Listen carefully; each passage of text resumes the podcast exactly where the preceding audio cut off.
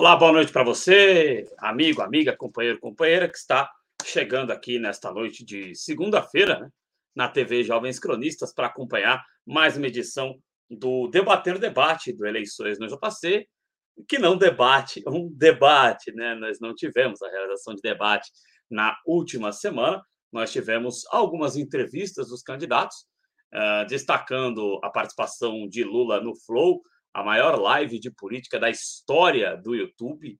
É, o Cláudio me corrija se eu estiver equivocado, mas a maior audiência. Não estou equivocado, não, né, Cláudio? Tá maior... equivo... Estou equivocado? É... Aê, boa! Já começou bem o programa. Qual foi, uh, qual foi a maior? Porque então, o pessoal estava é... falando, eu fui enganado. Eu sou... É que depois veio o Bolsonaro, né? Dando boa noite ao nosso público, veio o Bolsonaro lá naquele inteligência LTDA. Ele deu mais inteligência. Ele deu mais inteligência. Mais inteligência, certamente ele não deu. Mas ele deu mais audiência. É, o inteligência limitada deu mais audiência, então, que o Flow. Isso, simultaneamente, sim, né? É, mas pessoas acompanhando simultaneamente. Não, os números totais eu posso confirmar, mas imagino que sim, porque a entrevista também durou mais tempo, né? Levou mais tempo, mas posso confirmar. É. Mas assim, o que, o que, a, o que a, a militância do PT estava batendo na semana passada era que o Lula conseguiu, né? É, um feito até então, né? É, reunir ali mais de um milhão de visualizações simultâneas durante a live lá Quantas do Flow. visualizações simultâneas o Bolsonaro teve? 1.7, né? 1 milhão e 700 mil visualizações simultâneas. Cara, aí vamos falar agora de com criadores de conteúdo, né? Porque o Flow, ok, o Flow teve aquela queda dura, né? Com o Monark ultrapassando linhas que não devem ser ultrapassadas. O Igor tem uma visão de muito, muito parecida com a do Monark. Não se enganem, não. Mas o, o Igor teve que, para se manter vivo, desfazer a parceria. Na avaliação dele, é, aquela parceria não seria benéfica continuar, mas o está se dando bem o Monark onde ele vai, né? continua gerando repercussão. E é, é, o Inteligência Limitada, ele tem. O Cláudio pode me corrigir novamente se eu estiver novamente errado, eu costumo ser muito errado mas eu tenho a impressão, vendo de fora, eu não, para vocês terem uma ideia, eu não era inscrito no Flow, eu não tinha assistido um vídeo do Flow sequer, uh, muitos poucos cortes, quase nenhum do Flow, até a entrevista do Lula lá. Mas eu tenho a impressão, pelo que a gente acompanha de rede social, que o Flow continua sendo um canal maior, Cláudio, do que o Inteligência Limitada? Ou o Inteligência Limitada já ultrapassou o Flow? Não, vamos lá. O Flow, em número de inscritos, ele tem mais inscritos do que o Inteligência Limitada, né?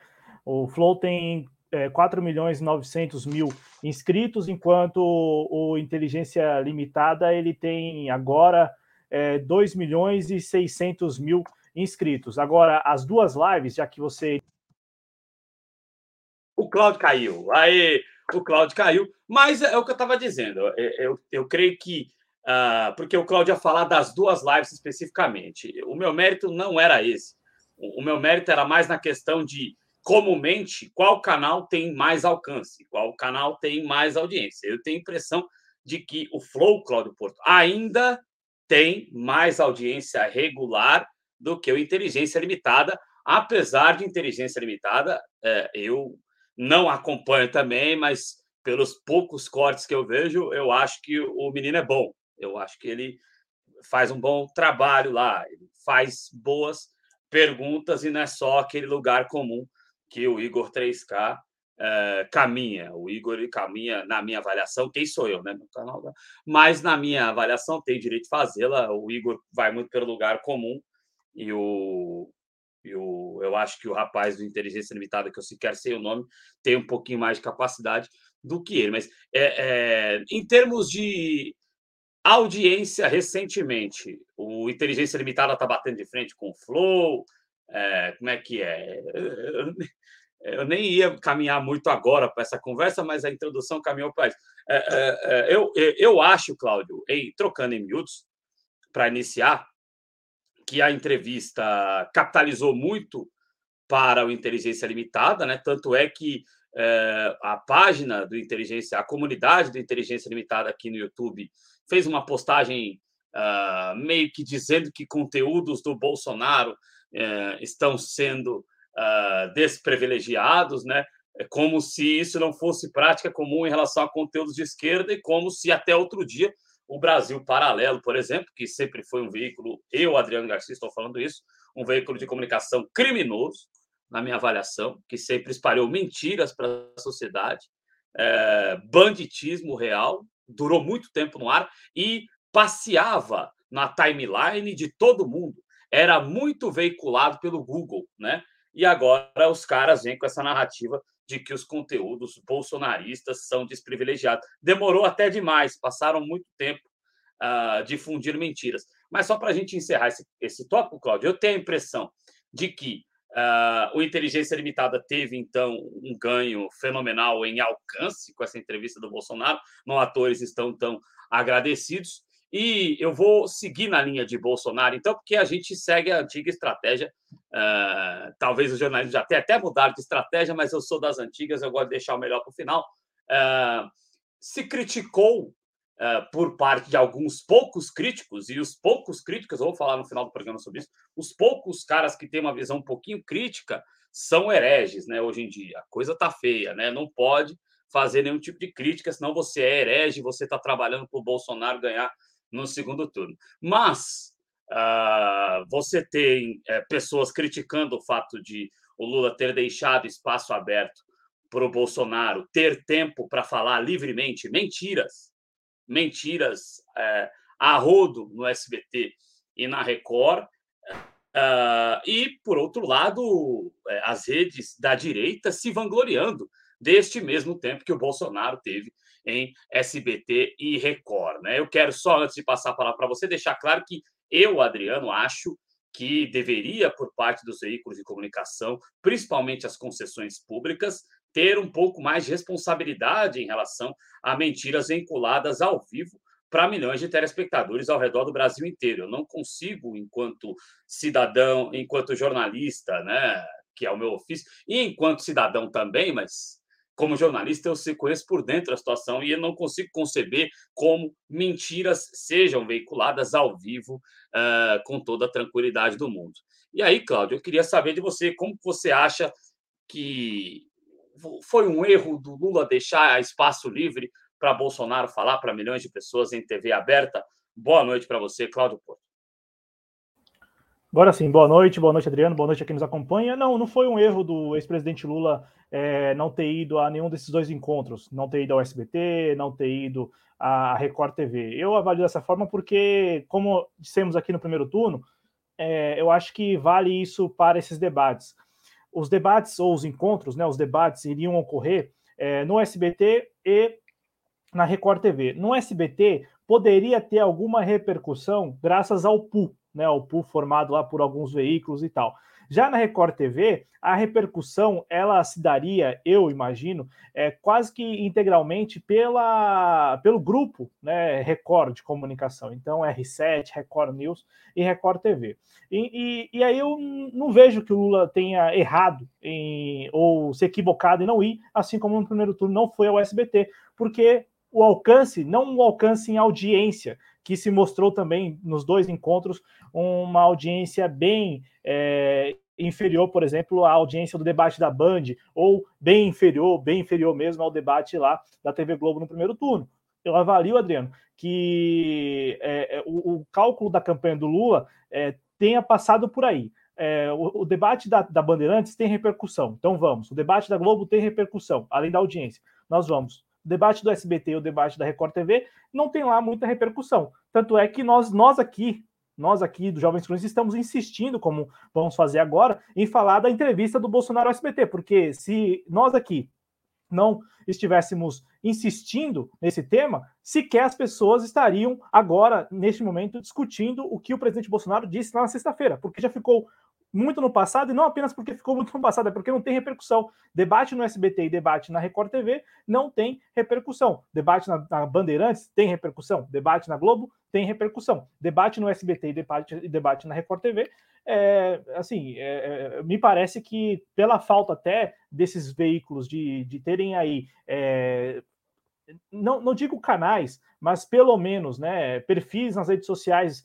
é, com um grande engajamento e, sobretudo, é, é, um grupo, grupo de comunicação, né? Como, são grupos de comunicação, só que grupos de comunicação, SBT restrito ao canal aberto e a Record TV restrito a esses veículos que eu trouxe, a R7, o portal de notícias, e a Record News, que também lá não tem muita audiência, né? No, no, no na TV, mesmo, mesmo sendo um canal de TV, um canal de notícias em TV aberta. A Record News não tem tanta audiência como tem os seus concorrentes. Então, é, me parece que o cálculo passou por aí. Então, eu avalio é, que a campanha do Lula não errou. Agora, o que, que o Cláudio Porto é, gostaria de ver? Gostaria de ver mais debates. Então, eu, Cláudio Porto, acho que o ex-presidente Lula deveria ter participado dos debates, porque eu, Cláudio Porto, gosto dos debates. Eu, Cláudio Porto, acho muito importante os debates, independente é, dos seus resultados, independente das minhas preferências. É, da minha preferência e tal, eu acho que o debate ele é sempre muito bem-vindo e é, nesse segundo turno a gente viu no debate da Bandeirantes que, é, assim, mesmo não sendo propositivo, mesmo sendo uma disputa extremamente personalista, pode ser que o debate é, resulte em algumas propostas, enfim, né, os dois candidatos em algum momento podem chegar ali à conclusão de que suas propostas não são as mais, as mais corretas ou as melhores. Então, é, é, é assim que eu avalio. Eu avalio que o Lula não errou, a campanha do Lula não errou, mas eu, Cláudio Porto, acho que assim como você, gostaria muito de que o Lula tivesse ido lá no SBT para debater com o Bolsonaro e ontem também na Record. É, em relação ao SBT, a gente sabe que o SBT vive uma crise grave. Eu estou aproveitando esses momentos para né, exercitar a minha veia de TV, é, de analista de TV. Mas, o Cláudio, é, a gente sabe que o SBT vive uma crise grave, então talvez não teria tanta audiência a participação do Lula junto com o Bolsonaro no debate no SBT. Mas o Bolsonaro na Record deu quase 10, né? É, é uma audiência alta Será, ainda que não tenha um pool de emissoras acompanhando, será que não é um espaço muito livre para o Bolsonaro falar? É, não é, é dois pontos a mais que a audiência que a Record tem dado comumente nas noites de domingo, né? Então a Record, ainda que não seja a Globo, ela dá audiência nas noites de domingo. Ainda assim, com essa informação, você mantém essa visão de que tudo bem deixar o, o Bolsonaro utilizar esse espaço livremente. Então, a gente vai comentar aqui as duas entrevistas, né? Mas mesmo com essa sua informação, e aí é bom a informação completa, né? O debate do SBT deu 6,8, 6,8, né? 6,8 pontos na, na audiência na Grande São Paulo. O, a, a, entrevista, a entrevista lá no SBT, 6,8. É, ontem, segundo aquele Rick Souza, né? É, é, lá no, no Twitter, o Domingo Espetacular, que era o programa, o programa que antecedeu ao debate, a sabatina, é, estava com 11 pontos, né? deu mais é audiência. Então a audiência caiu. E a audiência caiu para quanto? Para 9, quase 10. Portanto, é. dois pontos a mais do que teve o Bolsonaro no SBT. O que eu trouxe aqui, que eu acho que é o mesmo ponto que nós debatemos e discutimos no primeiro turno, é qual a repercussão, por exemplo, do Bolsonaro no SBT no primeiro turno, com a ausência do Lula? Qual a repercussão que teve? Nenhuma. Qual a repercussão do Bolsonaro ontem? A repercussão do Bolsonaro ontem na Record, mesmo ele tendo uma hora para falar o que quisesse, e não assim, e, e, é bom deixar isso claro, a gente vai discutir isso aqui daqui a pouco. É, a diferença do veículo independente como o nosso para uma emissora de televisão aberta é que nós aqui somos muito, muito claros e transparentes com o público. Ninguém aqui fica falando que é jornalismo profissional e ninguém aqui fica falando que é jornalismo imparcial. O que aconteceu ontem na Record, e eu assisti a entrevista na íntegra, é, dá aflição, dá, dá frio na espinha, porque aquilo está muito distante do, do, chamado jornalismo profissional e jornalismo imparcial que eles próprios, eles próprios gostam muito de falar. É, é isso, é, é o, o, que faltou ontem e, e na, no SBT foi melhor porque tinha um pool, porque se, também, se fosse só o SBT, não duvido nada que não, não, não teria sido muito diferente do que ocorreu no, na Record TV ontem. Eu acho que teria sido muito semelhante. Mas como havia o PU, né, com a CNN, com a Nova Brasil, com a Rádio Nova Brasil, com o Terra, o Bolsonaro não ficou numa situação extremamente cômoda no SBT, como ele ficou ontem. Ontem ele ficou extremamente à vontade. Agora, o que eu estou colocando aqui na balança, por isso que eu avalio que não foi o erro, é qual a repercussão dele ter tido uma hora à vontade na Record ontem para falar. A repercussão é nenhuma. Por quê? Porque ontem foi um domingo extremamente agitado, verdade. Então, o, o domingo e o fato ontem do Roberto Jefferson, de fato, se sobrepôs, se sobrepôs ao debate, a, a, sabatina, enfim, ao que, a tudo que o Bolsonaro falou lá na sabatina. E a gente tem que trazer um dado aqui que não é desprezível. O eleitor do presidente Bolsonaro, ele é, é engajado. Lá no voto, lá a gente pode discutir se é engajado ou consciente, mas na campanha é um eleitor extremamente engajado. Não por acaso tem uma pesquisa, acho que do Poder Data, que aponta que mais da metade dos eleitores do presidente Bolsonaro estão dispostos a irem a atos de campanha do presidente Bolsonaro, ou estavam dispostos a irem a, a atos de campanha no primeiro turno, enquanto os eleitores do Lula, é, menos da, da metade, na, na, perdão, é, pouco menos da metade dos eleitores estariam dispostos.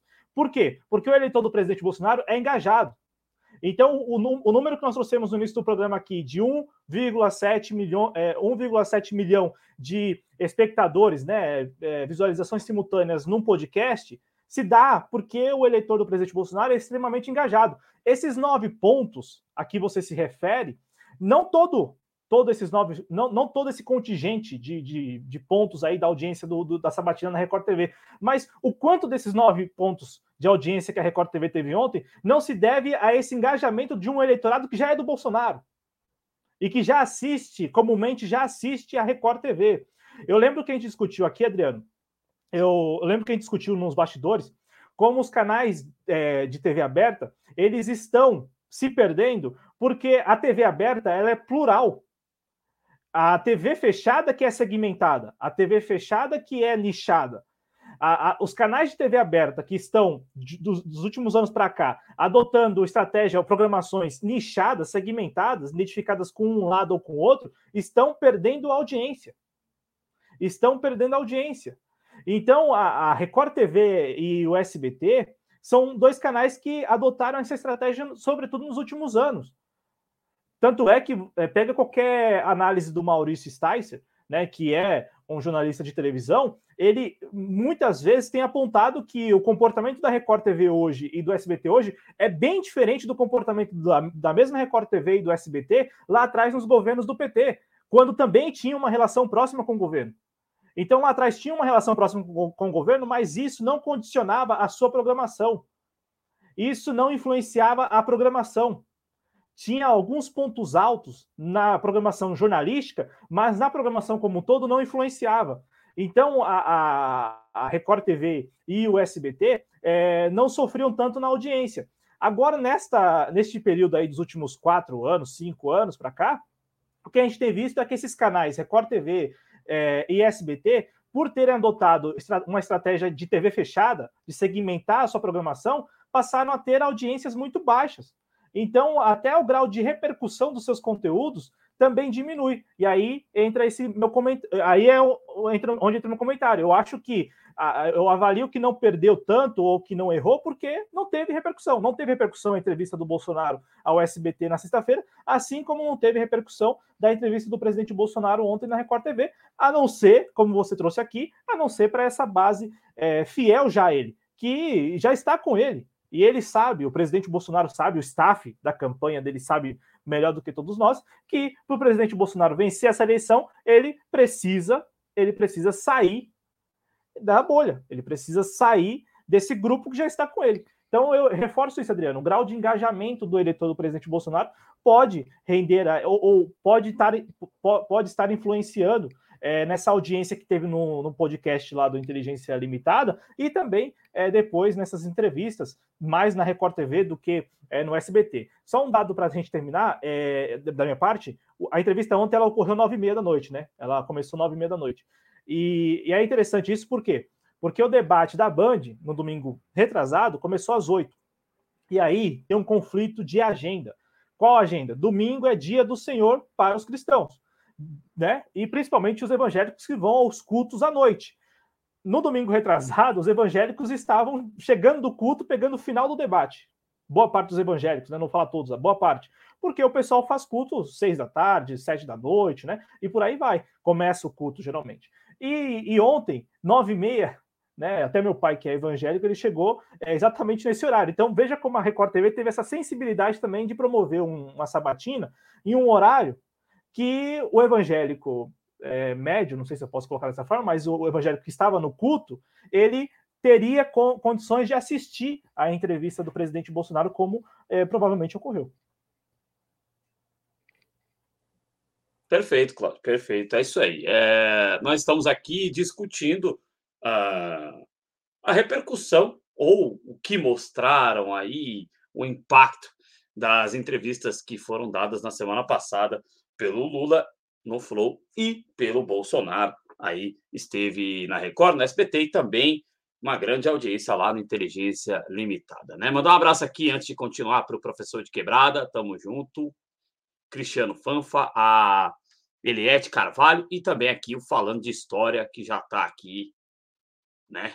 É isso aí. Não consegue furar a bolha. Daqui a pouco, né? No final, vou falar um pouquinho sobre esse negócio de bolha e quem é que furou a bolha nessa eleição, ainda que tenha tido uma votação muito pequena para sofrer hate, né?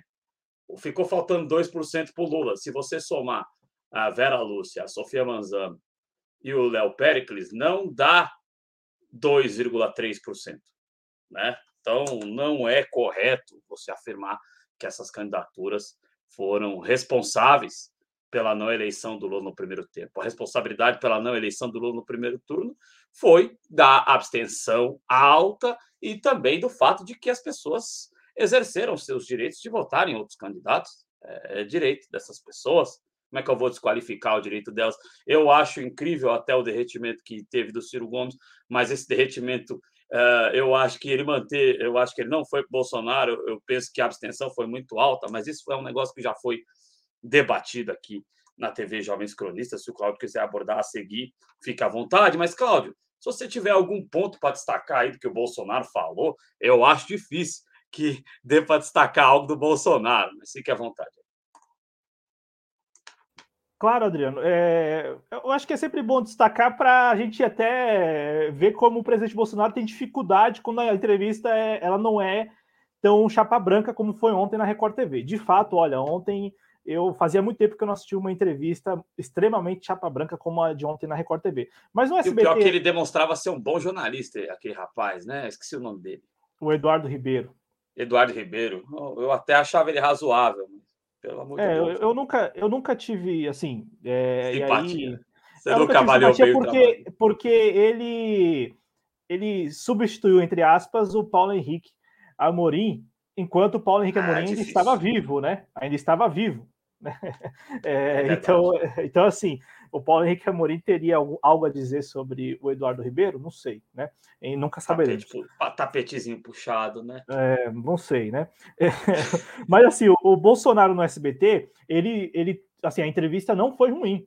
Não a entrevista da parte das respostas, mas das perguntas, porque o Pool salvou a, a lavoura. É, a, a, o, o Pool ele é, ele é bom por isso, porque o Haddad, por exemplo, esteve, a gente até comentou aqui, o Haddad esteve numa entrevista ao SBT. Porque o Pool fez questão de que ah, o Tarcísio não vai ao debate, então vamos, vamos realizar uma sabatina com o Haddad. Isso na sexta-feira retrasada. A Record TV, ela fez. E a gente vai. Eu vou deixar para depois isso aqui, porque isso aqui não pode passar batido. Vamos falar do SBT rapidão, Adriano. O presidente Bolsonaro teve que responder, por exemplo, sobre orçamento secreto. O Marcelo Godoy, que é o repórter especial do Estadão, inclusive citando o general Ramos, né? É, Luiz Eduardo Ramos, que é um, é um dos ministros do atual governo, né? É, foi é general, é, salvo engano, esteve à frente do comando militar aqui do Sudeste, salvo engano, não esteve, e, e ele é um dos generais que, que, que está ali articulando com, com, o Congresso desde 2019, desde que é, chegou ao governo Bolsonaro. Esse general Luiz Eduardo Ramos. E é importante essa figura porque é, até o Hamilton Mourão disse né, que quem criou o tal do orçamento secreto, quem criou o tal do orçamento secreto foi o Luiz Eduardo Ramos, então um general. Né? É, e aí o Marcelo Godoy citou ele e perguntou para o Bolsonaro sobre o orçamento secreto. E o Bolsonaro disse que desconhece a participação do executivo na criação do orçamento secreto, que é uma mentira deslavada, né? É, e ainda trouxe algum, um ponto muito sensível desse orçamento secreto, que é a ideia de que qualquer pessoa, qualquer cidadão, cidadã, pode é, requerer recursos pelo, pela rubrica, a rubrica perdão, RP9, né, que é a do orçamento secreto. É, e ainda citou Rodrigo Maia como um dos criadores do orçamento secreto, quando, de novo, segundo Hamilton Mourão, quem teria criado, é, ou quem teria participado da criação, foi o Luiz, o Luiz Eduardo Ramos, general. É, a Joyce Bert me fez. Eu, eu, gostei muito dessa pergunta, né, a Joyce Bert, jornalista do Terra, perguntou sobre a Fundação Palmares, né, o desmonte da Fundação Palmares, a figura do Sérgio Camargo. Aí o Bolsonaro recorreu àquela estratégia de falar que ele salvou um negro quando ainda era militar, né, e por isso que ele conseguiu lá é, uma medalhinha. Né, ele falou do Celso Negão e falou que o, o sogro dele é o Paulo Negão, que é é, é, o sogro dele, e só faltou falar do Hélio Negão, né, que é a estratégia dessas pessoas aí é, para falar, para tentar fugir né, da pecha de racista, é, sempre recorrem a amigos, parentes. amigo negro, tá ok? É, então foi isso que ele respondeu lá a essa pergunta, mas ele respondeu num tom sereno, né? Que é o tom adotado por, pelo Bolsonaro nesse segundo turno, né? Um tom mais ameno para exatamente tentar convencer o, o indeciso, né? É, gostei também da pergunta da Clarice Oliveira da Veja sobre aumento real do salário mínimo. Né? Ela fez essa pergunta no SBT e, e, ele, o Bolsonaro falou sobre taxação de dividendos. Olha só o Bolsonaro aí é, falando sobre taxação é, de dividendos para poder bancar o aumento real do salário mínimo que ele não deu nesse período em que é presidente da República. Ele é presidente desde 2019, poderia ter dado aumento real. Está previsto no orçamento. Hã? e que não está previsto no orçamento do ano seguinte. Exato, ainda tem isso, não está previsto para o orçamento do ano que vem, né? E, e, e, eu gostei da pergunta porque ele é presidente da República, ué. ele poderia ter dado o tal do, do, aumento real se ele quisesse, por que não deu nos últimos quatro anos? Né? Fez essa pergunta, aí ele vem com a taxação é, de dividendos, né? E, e aí foi uma, foi uma entrevista em que ele falou várias vezes sobre o Paulo Guedes, né? uma sinalização clara também para o mercado, né, que está cobrando aí, principalmente do Lula, que indique já um ministro da Economia e tal, o Bolsonaro falando que ele já teria o, o, o ministro da Economia, que é o Paulo Guedes, né? Então tá aí ele falando toda hora sobre Paulo Guedes nesse, nesse debate, nessa, nessa sabatina. Falou também que o Brasil está pronto para voar no ano que vem e disse, né, descartou a possibilidade de pedir impeachment do Alexandre de Moraes. É, mas ele, naquele, naquela entrevista, ele falou né, que não buscou a alma da democracia, que é a liberdade de expressão. É, no segundo bloco, de novo, né, ele fala sobre taxar, é, perguntado pelo Marcelo Torres, do próprio SBT, sobre taxar lucros e dividendos, e o Bolsonaro é, falou que com isso é possível sim manter os 200 reais até o final do ano, a, não, é manter os 200 reais aí é, sem, sem prazo de validade, né? E até citou assim, né? ele queria ele não citou o Eduardo Suplicy, mas ele falou: hoje nós temos aquela proposta de um parlamentar de esquerda, que é a renda mínima. Né? Ele falou isso na, no SBT. É, eu até anotei aqui porque eu achei isso interessante. Né? Foi, foi, um, foi uma sabatina em que ele estava com um tom bem ameno. É, ele não ficou, por exemplo, chamando o presidente Lula de fujão, né? Não, ele só tocou algumas vezes assim na ausência do Lula e tentou ser propositivo, porque até o final da semana passada a ideia do presidente Bolsonaro era tentar cativar né, o indeciso e tal. É que ontem, o domingo ontem foi assim, horrível para a campanha dele. Mas até sexta-feira, até sábado, nessa entrevista de sexta, ele me pareceu um cara assim com um propósito muito claro de tentar é, convencer os indecisos, né?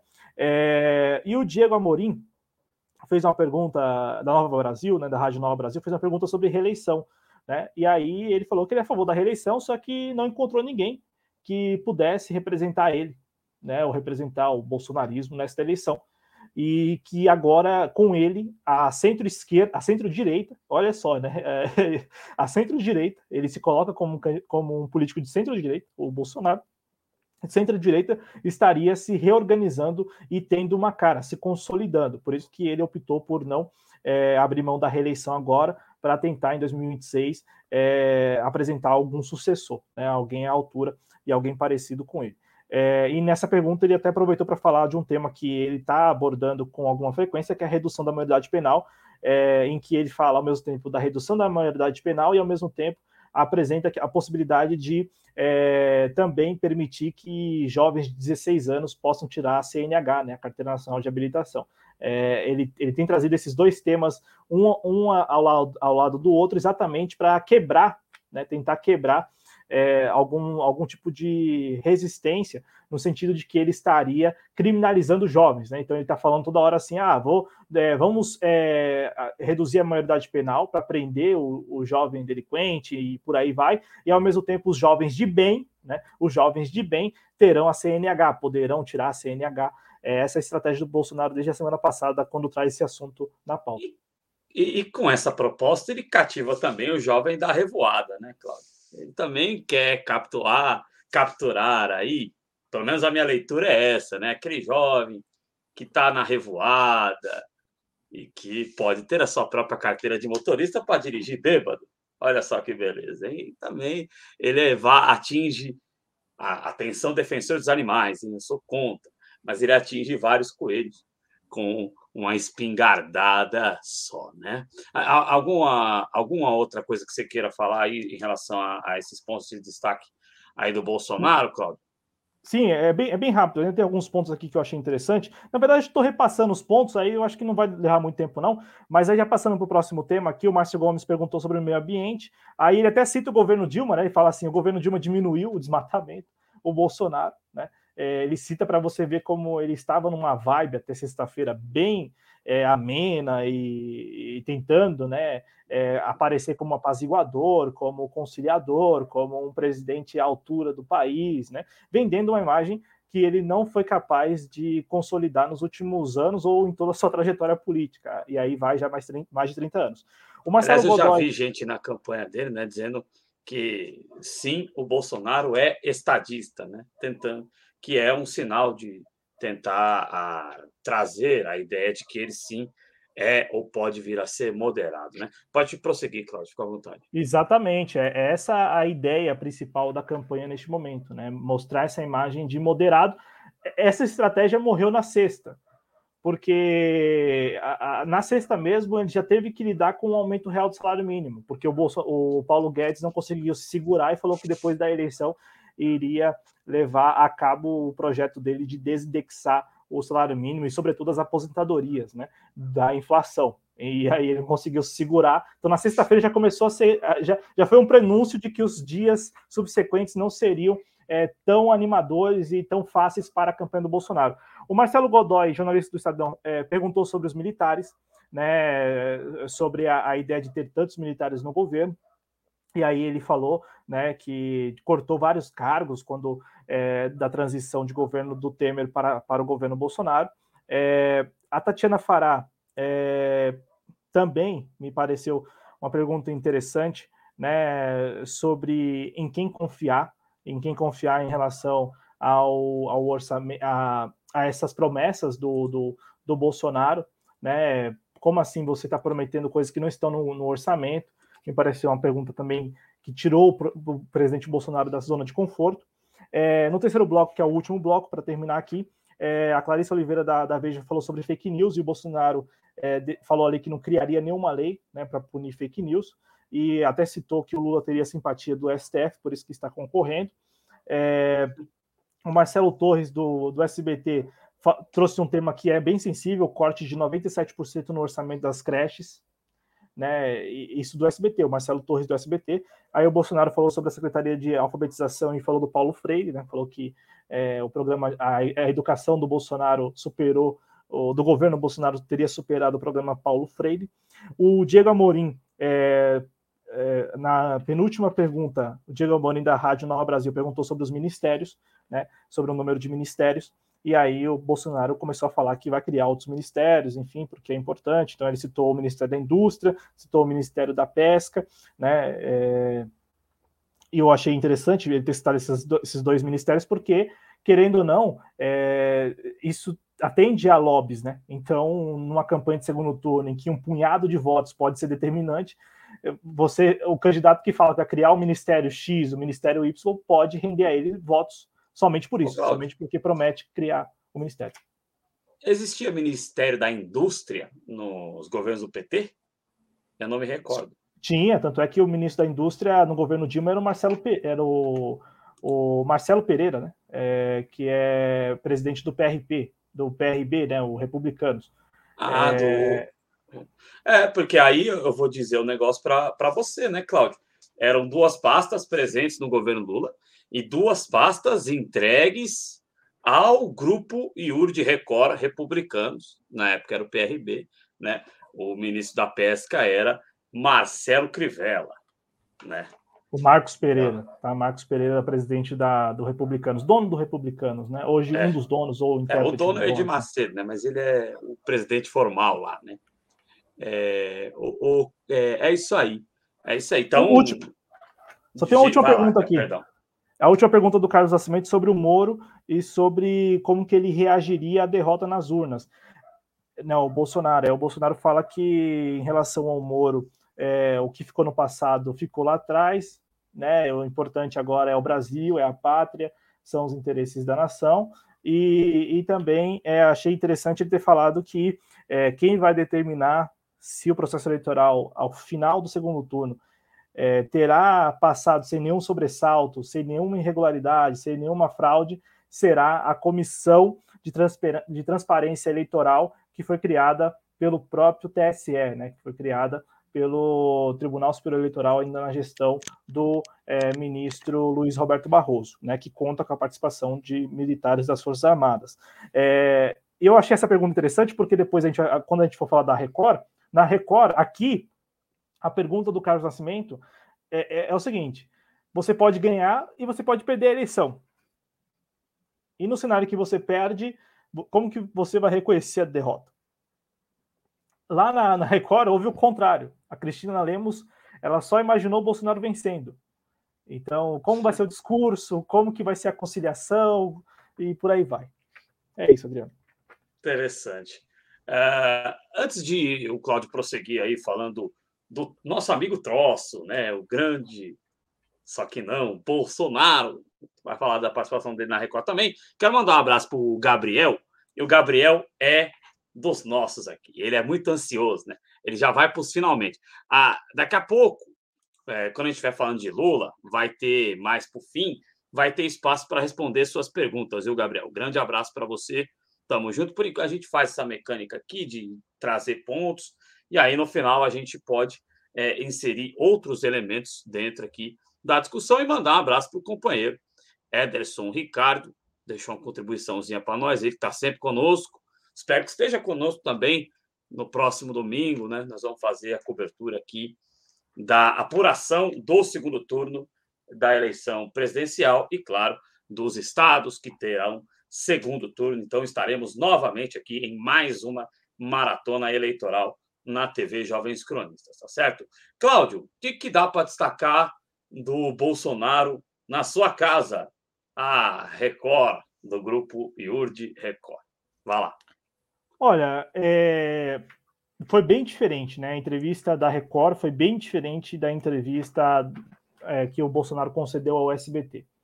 E bem diferente, de novo, eu acredito muito isso ao pool, né, aos veículos que fazem parte ou que fizeram parte do pool lá que promoveu essa batina no SBT. E também é, vou, vou, aqui é, fazer uma retratação, né? Eu, eu acho também que o, o, presidente Bolsonaro no, no SBT, e aí isso não é só para não é só responsabilidade do pool, eu acho, Adriano, que também vale aqui destacar o papel do próprio, dos próprios jornalistas do SBT. Tiveram alguma liberdade, conseguiram fazer algumas perguntas interessantes, né? Para não ficar só falando que, em razão do pool, é que o Bolsonaro não teve uma situação muito cômoda na entrevista lá no SBT. Já no, na Record TV, na Record TV, assim, é, vamos lá. Vamos só explicar para o público, que talvez não tenha é, acompanhado é, os desdobramentos né, que levaram a esse debate, o Sabatina na Record TV. A Record TV convidou os dois candidatos que passaram para o segundo turno para, para um debate ontem, né, domingo, 23 de outubro, na sede da Record TV aqui em São Paulo. E, e a, a Record TV, ela convidou imediatamente, imediatamente depois, passou a divulgar o, o debate sem que a campanha do ex-presidente Lula é, tivesse sequer é, confirmado ou não a participação do candidato. É, a Record TV, nesse momento, né, naquele momento, deixou muito claro que queria, porque queria realizar um encontro, ou queria, porque queria realizar uma sabatina com o candidato Jair Messias Bolsonaro, que é o candidato da igreja, né, da Igreja Universal do Reino de Deus, que, por sua vez, como disse o Adriano, é proprietária da Record TV, ou do grupo Record de Comunicação. É, então, o, antes mesmo da sabatina, ou antes mesmo da decisão do Lula de não ir à Record TV, a, a, a organização do evento fez de tudo para divulgar que no domingo, 23 de outubro de 2022, portanto ontem, teria sim um encontro, teria sim um momento para que o presidente Bolsonaro falasse, para que o presidente Bolsonaro tivesse ali o, o espaço que ele é, precisaria e, sobretudo, que a Record é, poderia contribuir para a campanha do presidente Bolsonaro à reeleição. Então já, já começou aí, Adriano. Começou com esse momento em que a, a, a organização do evento divulgou o debate antes mesmo da confirmação da participação ou não do Lula. E, e, isto teria influenciado na decisão do Lula e da campanha dele, sobretudo, de não participar do debate. Porque é, a organização estaria, já iniciou a divulgação sem sequer ter a resposta do, da, do staff do Lula. Aí nós vamos para a sabatina. A sabatina, né, como o Lula decidiu não participar da, da, da, da, do debate na Record TV, o Lula, o Lula, o Lula não, perdão, o Bolsonaro é, foi para uma sabatina em que as perguntas, todas elas, todas elas, com exceção de duas perguntas do Heródoto Barbeiro, que tentou, e aqui até louvo a tentativa dele, né, de, de tentar, de buscar ser imparcial no, no, na sabatina, ao ponto de que ele foi o único que chamou o presidente Bolsonaro de candidato Bolsonaro, né, de candidato Bolsonaro e não presidente Bolsonaro. Não que isso tenha algum problema, né? Se, eh, não há problema algum de chamar o presidente Bolsonaro de presidente Bolsonaro. Não acho que tenha problema. Mas é, me pareceu que o Heródoto Barbeiro está demarcando posição ali, né? porque ele também sentia, e, claro, como ele fez parte da organização, sabia que a ideia ali não era fazer perguntas críticas ou perguntas sensíveis ao candidato à reeleição Jair Bolsonaro. Então, vamos destacar, vamos destacar não, vamos aqui só para repassar a entrevista que demorou, elevou, demorou. Para quem assistiu, demorou, porque, pelo amor de Deus, demorou. É, primeiro, a, a, na abertura, o Eduardo Ribeiro, que foi o mediador, né, que foi o âncora, o, media, o Eduardo Ribeiro fez questão, claro, de mostrar o púlpito vazio do Lula. É, e também na introdução ele falou que ele falou, ele usou uma expressão ali que é neste momento da campanha é, uma expressão muito usada pela, pelos bolsonaristas ou por quem apoia o presidente Bolsonaro, que é a, a ideia de que o, o, regime democrático, o Estado democrático de direito, não pode fugir da liberdade de opinião. Então, é, ele usou essa expressão liberdade de opinião e depois falou não fugindo dela, né? Então, na introdução, o próprio mediador fala é, indiretamente, né, de que o Lula fugiu do debate. O Lula não foi ao debate e, portanto, fugiu do debate. Isso na introdução. É, depois, o Bolsonaro, ele teve, num primeiro momento, a oportunidade de falar. Primeiro, foi uma sabatina em que não houve é, determina, não, não houve nenhuma delimitação, delimitação de tempo né, para o candidato Bolsonaro. O candidato Bolsonaro ficou à vontade para usar o tempo que quisesse para responder. E o presidente Bolsonaro, a primeira resposta que ele deu foi a uma pergunta do Eduardo Ribeiro, que disse o seguinte: Bolsonaro, que pergunta você faria ao candidato Lula, do PT? Né? É, que pergunta você gostaria de fazer ao candidato Lula do PT? E aí o Bolsonaro né, começa a falar né, de que o, o a, ele teria várias perguntas para fazer para o Lula, né, ele teria várias perguntas para fazer para o Lula, né, encheria o Lula de perguntas, é, mas ele tem uma certeza né, de que é, ele não tem nenhum receio, de que é, ele não tem nenhum receio de debater, que a principal pergunta que ele faria a Lula seria sobre exatamente as aposentadorias, porque aí ele recorre aos supostos escândalos de corrupção nos fundos de pensão, o Postales dos Correios, aí o fundo de pensão dos, dos petroleiros da, da Petrobras e por aí vai. Né? E é interessante porque ele tem no governo o Paulo Guedes, né? que até, até, esse, até ano passado estava sendo investigado exatamente por mau manejo, né, para ficar aqui por cima, né, má gestão de fundos de pensão, né, mas aí, né, é, na Operação Greenfield que, aliás, ele só escapou porque passou a ser ministro do governo e, com isso, é, teve também grau, um grau de interlocução ali com o, o, Tribunal, o Tribunal Regional Federal lá de Brasília, né, que acabou, em um dado momento, suspendendo a investigação depois arquivando para valer. É, mas, enfim, o Bolsonaro começou a entrevista ontem falando disso, falando dos fundos de pensão, da, da, da roubalheira do PT, né, nas palavras dele, em relação a, aos fundos de pensão. E aqui uma tentativa clara né, de, de rebater o que a campanha do Lula tem falado desde quinta-feira, quando o Paulo Guedes cometeu lá o sincericídio, né? Enfim, o ato falho, né? De falar que, ó, passada a eleição aí vai vir um, um ajuste é, lá na Constituição que nós vamos desindexar a, o salário mínimo e as aposentadorias. Isso pegou muito mal. É, e também aqui o Bolsonaro fala né, que o, o, o, Lula foi agraciado por um amigo no STF, por isso que ele é candidato. Foi assim que o Bolsonaro começou.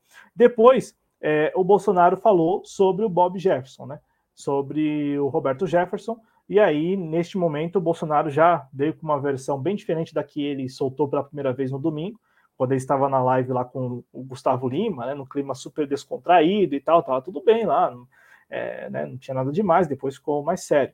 É, mas o Bolsonaro falou que a, houve ofensas a Carmen Lúcia, é, disse que a atitude do. É, é, repudiou a atitude do Roberto Jefferson, né? E, e falou da captura, né? Captura do Roberto Jefferson, que o Roberto Jefferson foi capturado. É, houve um bom andamento da operação, ele falou que o Lula, e aí nessa, nessa sabatina da Record, ele falou várias vezes que o Lula é um fujão, né? Fugiu do debate, enfim, não participou. E disse que o Roberto Jefferson, como o Roberto Jefferson seria aliado do Bolsonaro se ele tem uma queixa-crime contra o Bolsonaro lá no Tribunal Superior Militar, né? É, e, e, disse que o, o Roberto Jefferson queria dele autoritarismo, coisa que ele não pode oferecer ao Roberto Jefferson. O governo dele não poderia oferecer ao, ao, ao Roberto Jefferson, né? É... E aí ele citou o episódio da Bárbara Gância, né? Que nas redes sociais, salvo engano, falou sobre a filha do presidente Bolsonaro. E também citou o caso da procuradora-geral de Alagoas, que chamou a. teria chamado a primeira-dama de é... vagabunda também, né? É algo assim, é, recentemente. E aí ele falou que, o, que eles são vítimas do crime de ódio, né, e que do lado deles é, não há passa, não há é, não há quem passe pano para ninguém, né, é, e disse novamente que não não são não são amigos ele e o Roberto Jefferson e, e houve um tratamento de bandido ao Roberto Jefferson, né, e demandou ao ministro da, da Justiça que é, cuidasse dos policiais ou verificasse o cuidado com os policiais. Esta foi a segunda resposta dele lá, é, já né, falando sobre o episódio de ontem envolvendo Roberto Jefferson. É, é, depois, houve uma pergunta sobre o eleitorado preocupado com o nível do debate. E aí falou: ah, não há ataque meu do, ao Lula, não há ataque meu ao Lula. Né? É um descondenado mesmo, é, ele defende ideologia de gênero, é, não tem caráter, né? Caráter de fujão, é, apoia ditaduras. É, não, isso não é atacar o presidente. Ele citou o presidente, né? Por exemplo, não tem metrô em BH, mas tem Caracas, né? E nós só mostramos a verdade, ele falou, né? Então foi uma levantada de bola aqui também, né? É, houve essa levantada de bola também do, do Eduardo, né? Eduardo Ribeiro, é, falando sobre o nível do debate. E aí ele, o presidente Bolsonaro usou esse tempo, assim, o tempo dele para falar sobre é, o presidente Lula e falando que ele não, não ataca o presidente Lula nem nada disso. Aí teve uma pergunta, Adriano, que assim, essa aqui foi complicada. É, o Eduardo Ribeiro, ele, ele começou o debate prometendo uma coisa que ele não conseguiu cumprir. Ele falou no, no início do debate que haveria perguntas sensíveis ao Bolsonaro. Perguntas assim que deixariam Bolsonaro. Aí você fala, pô, tá segurando a audiência, né? Então vamos esperar. Vai que até o final tem alguma pergunta boa aí, né? né, saiu alguma pergunta boa. Aí chegou um momento em que ele falou o seguinte: ó, vamos falar de um tema que. É, vamos falar de Brasil? Vamos falar de Brasil agora, Bolsonaro? Ele não falou com essas palavras, né? Mas eu, foi isso. Vamos falar de Brasil? Vamos falar do Brasil real? Vamos falar é, das discussões que o Brasil merece? Aí, o, aí ele fala: Bolsonaro, de um tempo para cá, presidente, né? Presidente, de um tempo para cá, a gente tem visto lei e ordem. Lei e ordem. Ele usa essa expressão, lei e ordem. Aí você fala, porra, o que, que vai sair daí, né? O cara começa com isso, lei e ordem. O que, que é isso, cara? Nunca tinha escutado isso. Aí ele falou: lei e ordem, presidente. Redução da maioridade penal. A, a, os seus críticos falam que ah, isso da, daria é, mais despesas ao sistema penitenciário. É, como o senhor defende essa proposta? Que, pontos o senhor acha que são interessantes para defender Foi essa a pergunta. Tipo assim, seus críticos falam isso sobre a, a proposta. O que, que você tem a dizer a favor da proposta? Aí ele. Pô, lei, lei e ordem, Cláudio, me lembra é o, o, tratamento que a, a, principalmente a Globo, né, tinha com o regime militar, né? Que era uma coisa meio de subserviência mesmo. Olha, eu vou te dizer, hein? Ainda bem que eu não estava vendo esse negócio ao vivo, porque né, ia quebrar o meu dispositivo aqui, não tem nem televisão. Eu ia quebrar aqui o meu dispositivo móvel, onde eu acompanho as coisas. Pode prosseguir, Cláudio. Não, então, houve esse momento em que ele falou sobre lei e ordem, né? E aí, é, depois disso, como eu disse, o candidato presidente Bolsonaro, o candidato à reeleição, o presidente Bolsonaro, ele é a favor da, da, da redução da maioridade penal. Então, é, colocar esse candidato, no, tirar esse candidato da zona de conforto, teria sido perguntar para ele pontos contrários à, à, à, à, implementação. Então, assim, já que o senhor é a favor, me dê pontos negativos dessa proposta na sua avaliação. Aí você tira a da de conforto. Agora, o candidato é a favor. Aí eu vou lá e pergunto assim, que foi isso que ele perguntou, né? É, os seus críticos falam que isso vai encarecer o sistema penitenciário. Me, me dê ou compartilha com a gente pontos favoráveis a essa medida, presidente. É a pergunta mais difícil, a pergunta assim mais fala, pô, olha aí, hein, é o grau de dificuldade. Aí o Bolsonaro para um pouco para pensar, né? Aí ele fala: é, prefiro a cadeia cheia, né? Tem essas frases de efeito, né? Do que eles aqui fora. E há também a ideia de CNH, de, CNH, né, de Carteira Nacional do, de Habilitação, para os jovens. É, primeiro, a princípio, essa a redução da maioridade penal seria restrita a crimes hediondos, né? É, e aí houve até uma intervenção do Eduardo Ribeiro para que ele continuasse falando sobre esse assunto. É, e, e aí ele falou que, ah, nesse caso não entraria lá o furto de celular, aí já né, toca na, na fala do, do Lula e tal, né, sobre quem rouba celular e, e por aí vai, que apareceu muitas vezes nessa campanha, e termina essa resposta é, falando né, que o outro lado sempre passa pano, no caso o Lula, sempre tratou bem, por exemplo, o Roberto Jefferson, ele cita o Lula, cita o Zé Disseu, né, é, que é a foto que está é, rodando nas redes sociais aí para tentar né, criar alguma situação que na verdade, todo mundo que está acompanhando o caso do Roberto Jefferson não acredita. É muito difícil de você ver alguém, a não ser o militante bolsonarista, que acredita nisso. Porque, de resto, todo mundo sabe que o Roberto Jefferson de hoje é bem diferente do Roberto Jefferson de 2005. É muito diferente. É infinitamente diferente. Né? E, o, e, o, e o Roberto Jefferson de hoje, ele está com o Bolsonaro. É, e o Bolsonaro está com o Roberto Jefferson de hoje. Né? É, e termina essa, essa, essa resposta falando do Joaquim Barbosa, que ele até esquece o nome dele, né? É, eu pensei que o Eduardo Ribeiro iria dar uma força para ele ali, porque ele fala assim: teve aquele voto daquele ministro lá que saiu do STF, é, aquele ministro lá é.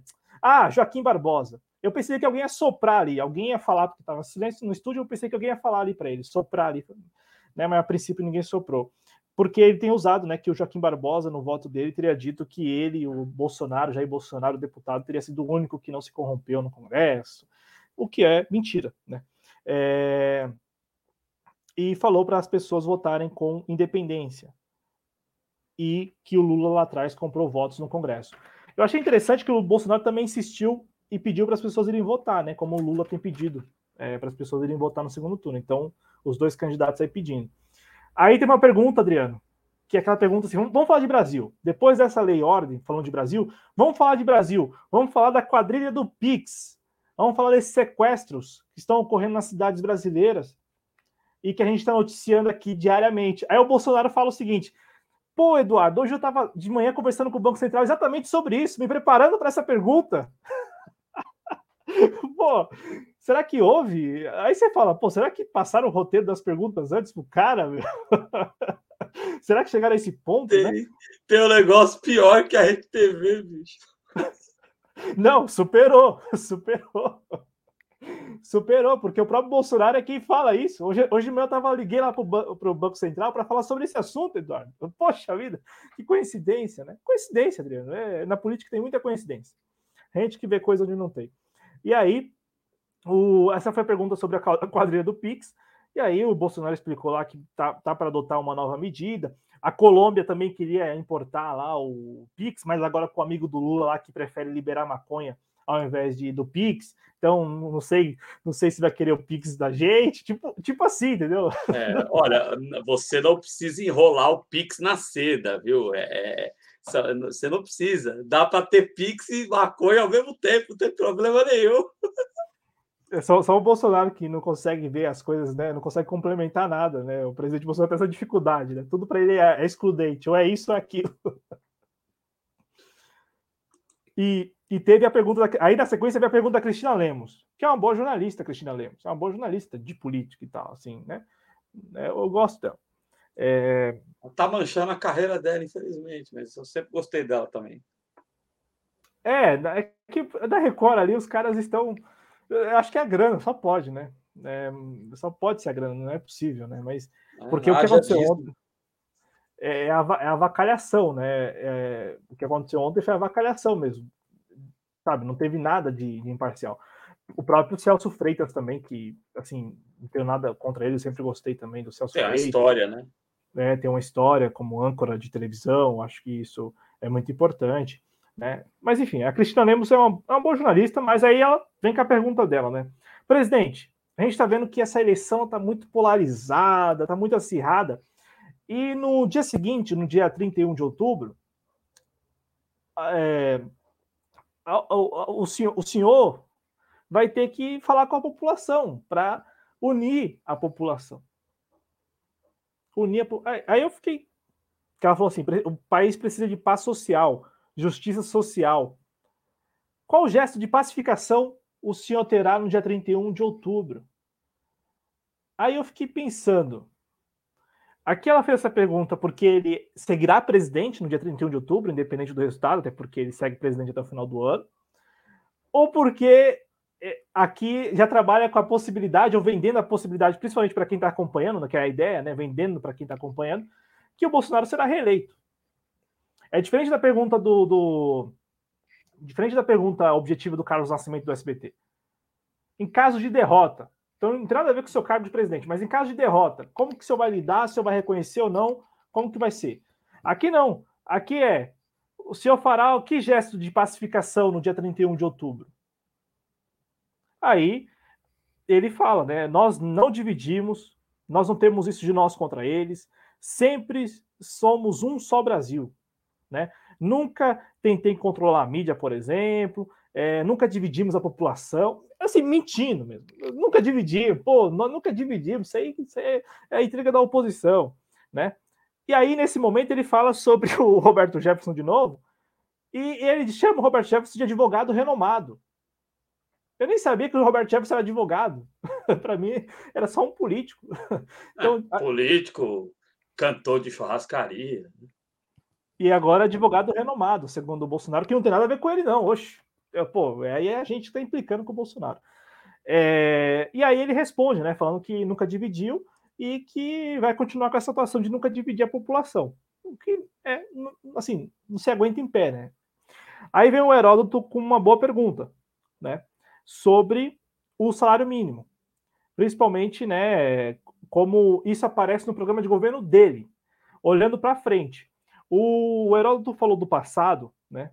É, aqui, e, e, eu achei interessante, porque o, o, Heródoto ele, ele fala do passado, mas não fala, claro, né? Que o, o passado a que ele se refere, de aumento real, é o do Lula.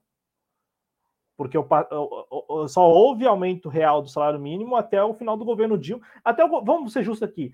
Ainda houve aumento real mínimo, mas houve com o Temer. Com o Bolsonaro não houve.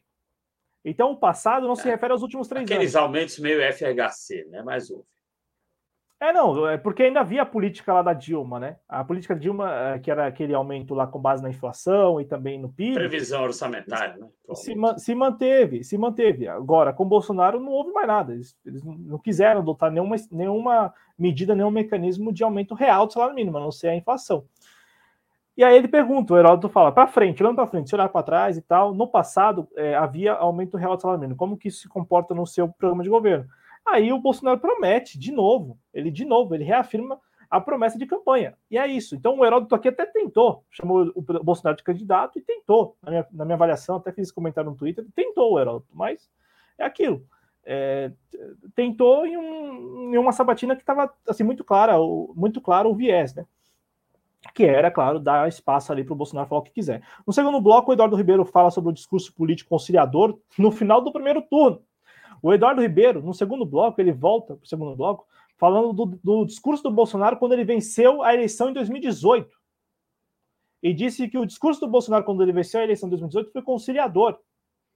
E se ele teria condições de repetir esse discurso agora, de novo vendendo para a militância, para quem estava acompanhando, a ideia de que o Bolsonaro vai, vai se reeleger. E com isso, ele vai ter que é, criar um ambiente de conciliação com a sociedade polarizada. E o Bolsonaro não foi capaz de entender a pergunta.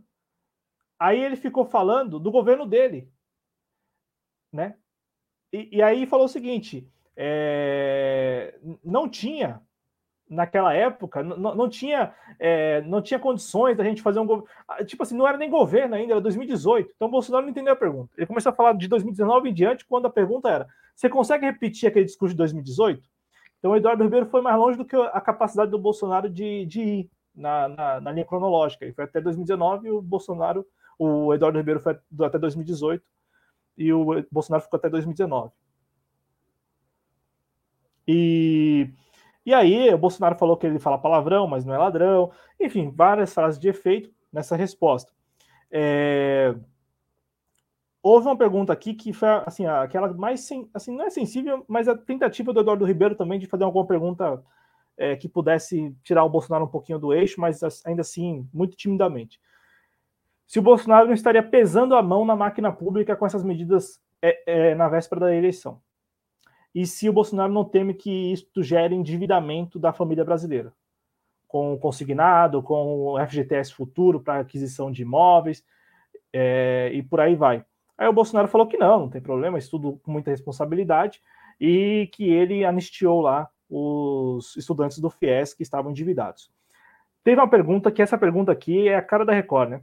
O Eduardo Ribeiro falou que, segundo o líder do MST, o João Pedro Stedley, o MST com, Lula vai retomar suas ações. Isso aqui é, é, é o puro suco né, do, do, do, da, da, do terror eleitoral. Né? É o puro suco do terror eleitoral. É, numa sabatina, o jornalista faz essa pergunta: ó, segundo o líder do MST lá, o Stedley, se, se o Lula voltar, o MST vai voltar com muita força e tal. Como o senhor avalia isso? Aí o Bolsonaro começou a falar da queda das invasões no governo dele, que houve é, ações concretas para agricultura familiar, né, e sobretudo os títulos lá que foram dados a, a, a assentados, né, do próprio MST, segundo o Bolsonaro, e por aí vai. A Cristina Lemos volta com a pergunta sobre educação, falando para o presidente Bolsonaro que gesto ele teria se ele é, que gesto ele teria, e ela nem fala isso, né, se vencer a eleição, que gesto o senhor terá para o setor da educação que te critica, principalmente pelo, pelos cortes e tal, e aí ele fala, ah, é, vou focar na educação básica, que ela também pergunta, né, em que setor da educação ele irá focar. É, e reafirma que os alunos ficaram fora da escola contra a vontade dele, né, até porque, é, segundo ele, os alunos deveriam ter continuado estudando ao longo da pandemia. É, e ele foi o responsável por dar o maior reajuste aos professores da educação básica, os 36, 33%, né? E por aí vai. É, e falou, claro, dos colégios militares, que foi uma promessa dele em 2018 e que muitos não foram é, não foram entregues, né? Não sei nem se são entregues, porque muitos desses colégios eles já, já têm os seus já têm os prédios, né? No caso é só uma adequação da, da rede pública estadual municipal para a cooperação né, com a polícia militar, né, que é basicamente a polícia militar, não sei se tem né, a, outras forças policiais participando desse projeto, é, como diz aqui, colégios militares, então polícia militar. Né? Então, é, não, não, é que não foram entregues, porque não teria como ser entregues, porque não, o presidente não estaria construindo, o governo não estaria construindo prédios novos para esses colégios militares, seria mais aí adequação mesmo, né? Mas no final das contas, ele trouxe esse dado nessa sabatina ele trouxe esse dado nessa sabatina porque o, o Lula, no debate da Band, perguntou para ele quantas universidades você entregou, quantas escolas técnicas, quantas escolas técnicas você entregou, quantos institutos federais você entregou. Aí ele não conseguiu responder. Agora ele está falando das entregas dos colégios militares, né? Que ainda assim, segundo ele mesmo, não não não, não são não são o suficiente. É, e o Heródoto o Heródoto veio com outra pergunta, o Heródoto Barbeiro fez, veio com outra pergunta muito interessante sobre a carga tributária, né? É, se irá reduzir ou não no governo dele, como isso aparece no, no programa dele. E o Bolsonaro também conseguiu responder ali bem, bem mal, mas conseguiu, né? É, e por fim, o Tiago Nolasco, da, do R7, fez uma pergunta sobre é, relações internacionais, a relação do governo com os outros, com os países do mundo. No terceiro bloco, houve uma pergunta sobre o Sérgio Moro, né, em que até aparece ali a interferência na Polícia Federal, a denúncia do, do Moro, mas foi uma pergunta mais para que o, o Bolsonaro falasse, sobretudo, do, do que une o Sérgio Moro a ele e ele ao Sérgio Moro neste momento, que é a ideia de derrotar o PT, derrotar o Lula, é, em nome da pátria, em nome do Brasil, né, como eles têm vendido. É, acima estão os interesses do Brasil, foi isso que ele disse. Por fim, estou terminando aqui, Adriano. É, o, houve uma pergunta também sobre fake news e sistema de desinformação. E aí é, o Eduardo Ribeiro até cita a decisão de censurar um veículo de mídia se referindo à Jovem Pan. Aí o Bolsonaro claramente fala Jovem Pan, critica o PT pela provocação TSE, o Bolsonaro nessa onda mais, é, mais suave, o Bolsonaro não tem ido ao ataque contra o TSE. O Bolsonaro tem falado que o TSE tem respondido às provocações do PT. Então, quem estaria buscando censurar não seria o TSE ou o Alexandre de Moraes, sim o Censor PT. é o PT, né? Isso, censor é o PT. Então, a provocação do PT. Ele fez isso no SBT e fez isso de novo ontem na Record TV. É, sobre o orçamento secreto, a pergunta foi ótima, assim, para o Bolsonaro. Né? Porque a pergunta foi assim: Ó, oh, Bolsonaro, tem um orçamento secreto aí, mas a gente viu que você saiu no primeiro turno vencedor, você conseguiu eleger vários senadores, vários deputados. Se eu, se eu estar satisfeito com esse orçamento secreto, eu digo isso, é, presidente, porque o senhor não precisaria mais desse orçamento secreto, já que o senhor conseguiu eleger senadores, deputados, né? Aí ele começa a falar: não é o poder pelo poder. É, e até entregou um papel para o Eduardo Ribeiro no momento, o Eduardo Ribeiro pega o papel, né? uma folha de sulfite com supostos nomes de deputados ou parlamentares do PT que teriam pego, é, teriam pegado, perdão, é, recursos pelo orçamento secreto. Ele entrega isso para o Eduardo Ribeiro, mediador do debate do, da Sabatini, e o Eduardo Ribeiro pega, né, e fica olhando assim para ele. É, e disse que o, o TSE, o Eduardo Ribeiro, disse que o TSE criou dificuldades para as Forças Armadas. O Eduardo Ribeiro falou isso. Que o TSE criou dificuldades para as Forças Armadas, né, antes da Caralho, eleição. mano. E, e aí o Bolsonaro começou a falar sobre exatamente a Comissão de Transparência Eleitoral e por aí vai. Por fim, nas considerações, o Bolsonaro falou sobre liberdade, falou que a liberdade tem que estar acima de tudo, falou que o Lula quer liberar as drogas, né, banheiro unissex e, e que o governo Bolsonaro é contra o aborto, contra o MST, e pediu para as pessoas irem votar, né? conclamou as pessoas irem votar no segundo turno no próximo domingo. É muito interessante o Bolsonaro falar em liberdade, mas eles querem caçar o direito até das pessoas serem como são, né? Sabe? É, não. É, é, é um discurso muito maluco, né? Isso encaixa aqui. Quero mandar um abraço para Oliveira, e também para o Matheus Fernandes. Estamos juntos, viu? Se encaixa até com o que o Gabriel está falando aqui, né? É, é difícil de explicar o fenômeno popular Bolsonaro. Daqui a pouco o Cláudio volta. Né? Hoje está é, resolvendo os negócios aqui, o Cláudio já caiu algumas vezes, hoje está meio tenso. É, é, mas assim, uh, é difícil explicar o fenômeno popular Bolsonaro, porque o que o cara faz e fala de M, cara, aí fica parecendo que é, o cara efetivamente tem alguma proposta, é efetivamente o político que faz alguma coisa de útil em relação à população. Veja, você está dizendo bem, Gabriel, salário não sobe acima da inflação. Uh, direitos é, trabalhistas foram retirados, né? Ele se orgulha de ter votado contra os direitos trabalhistas para as empregadas domésticas, e o filho dele veio recentemente à rede social dizer que, olha, eh, se nós eh, dermos dignidade ao trabalhador por aplicativo, esse, esse trabalhador por aplicativo não mais trabalhará. Por que não? Qual é o problema de você dar o mínimo de dignidade às pessoas? É, então, realmente, eu acho que a questão do Roberto, eu acho que essa questão do Roberto Jefferson é um turbilhão, é, mas assim, uh, isso atrapalha.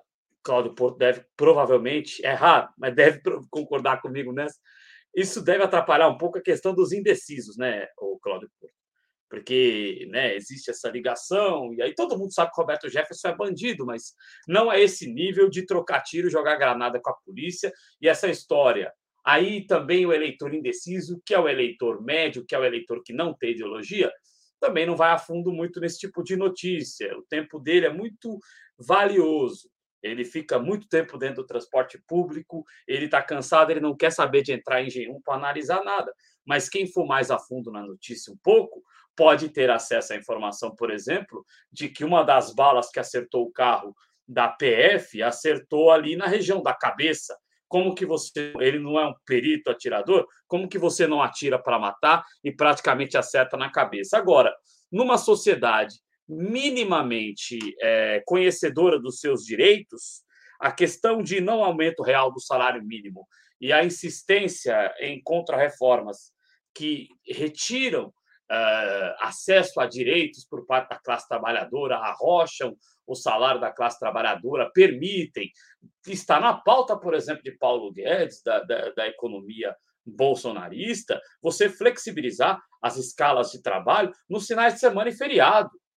Entendeu? Brasileiro tem que ganhar pouco na cabeça desses caras, brasileiro tem que ganhar pouco, se matar para o cara morrer de lucrar e sequer ter descanso. O Brasil não tem mais feriados do que os Estados Unidos e o Japão, por exemplo. Essa ideia de que brasileiro é vagabundo e não trabalha é uma ideia que a elite colocou nas nossas cabeças. Então, eh, eu acho muito difícil explicar eh, o fenômeno popular bolsonarista, né?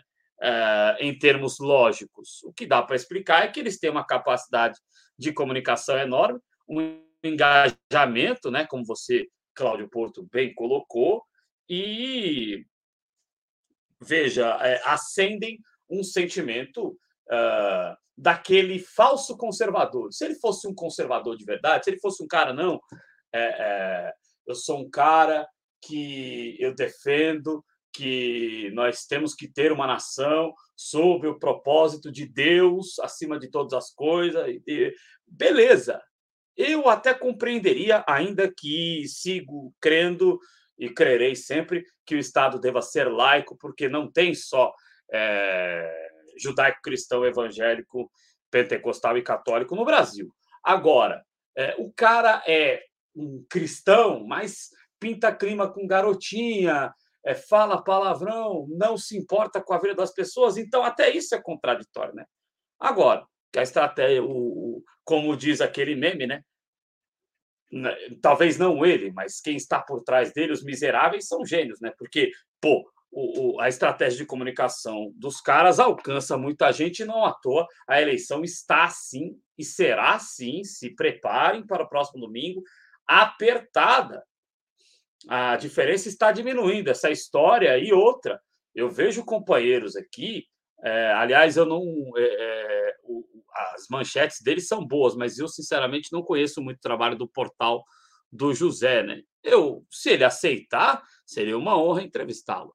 Agora, é, é, veja, obrigado, Oliveira. Agora, é, é, o que, que acontece? Ah, tem companheiro nosso dizendo é impossível. Pô, não menospreze o adversário, cara.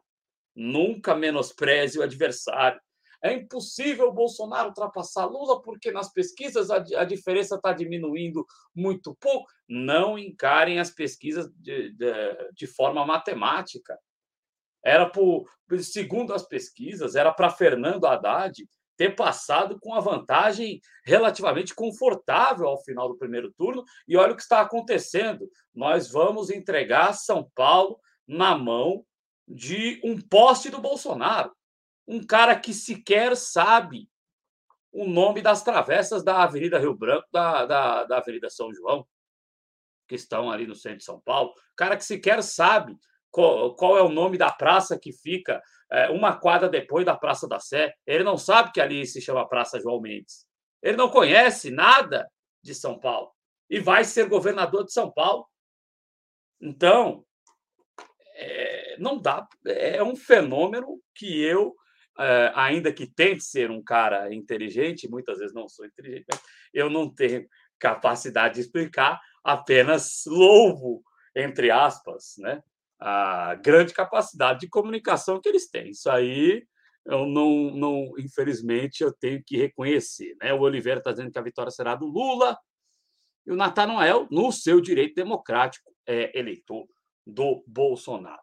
Ô, Cláudio, é, se você quiser comentar alguma das ponderações que eu fiz, fique à vontade. E a seguir, olha, nós falamos do Bolsonaro, tirando aqui a, a minha parte, que não é, né? É, nós falamos ali, eu não prometo, né, é, que nós vamos falar do Lula ao mesmo tempo que a gente falou do Bolsonaro. Aí vai ficar no controle do Cláudio Porto. A gente falou em torno de uma hora e nove aí em, relação ao Bolsonaro. Mas, Cláudio, o Lula, muitos, eu vou fazer a introdução aqui para você rapidamente, muitos companheiros aqui disseram que a entrevista do Lula para o Igor 3K do Flow foi uma entrevista extraordinária. Eu vi um companheiro fazendo uma manchete dizendo que foi a maior entrevista de um político é, na história. O Lula foi muito bem, de fato, mas sabe, o entrevistador não é lá essas coisas também, né?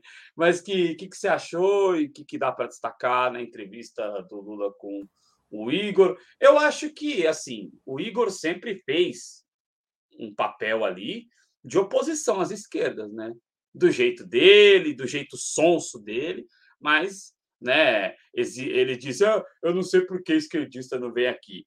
Existem claros motivos para esquerdista não ir lá né? Mas eu acho que o Lula, além de ter ido muito bem na entrevista, pode ter aberto um canal de diálogo. O que, que você acha e o que, que você destaca? Cláudio Porto. Bom, eu avalio, claro, né, bem distante de quem tenha é, escrito ou digitado essa manchete aí, o Lula foi bem. Agora, é, é claro que a entrevista não foi a maior entrevista de um político. Não foi, não foi porque não foi. Uh, agora, eu acho que o propósito da campanha do, do Lula, ela, o objetivo foi alcançado. É, só um, um, um, detalhe, né, que não é desprezível. Uh, o Lula não iria ao Flow. Não havia previsão de o Lula ir ao Flow nesta eleição o Lula é, decidiu, a campanha do Lula decidiu ir ao Flow Podcast na segunda-feira. Tanto é que o, eu tenho aqui, a, como a, a assessoria do Lula tem mandado, né, os releases e tudo mais, né, e sobretudo a agenda do, do ex-presidente Lula, salvo engano, é, chegou para mim aqui pelo menos à noite o release, né, falando que o Lula iria ao, ao Flow Podcast, que daria uma entrevista ao Igor. É, então, assim, não estava, né? Isso mesmo, chegou aqui, ó, é, às 9h18 da noite da segunda-feira. Então. É, é, e, não... e, os outros companheiros que são apoiadores do Lula, até de forma ferrenha mesmo, né? Que tem. É, que estão.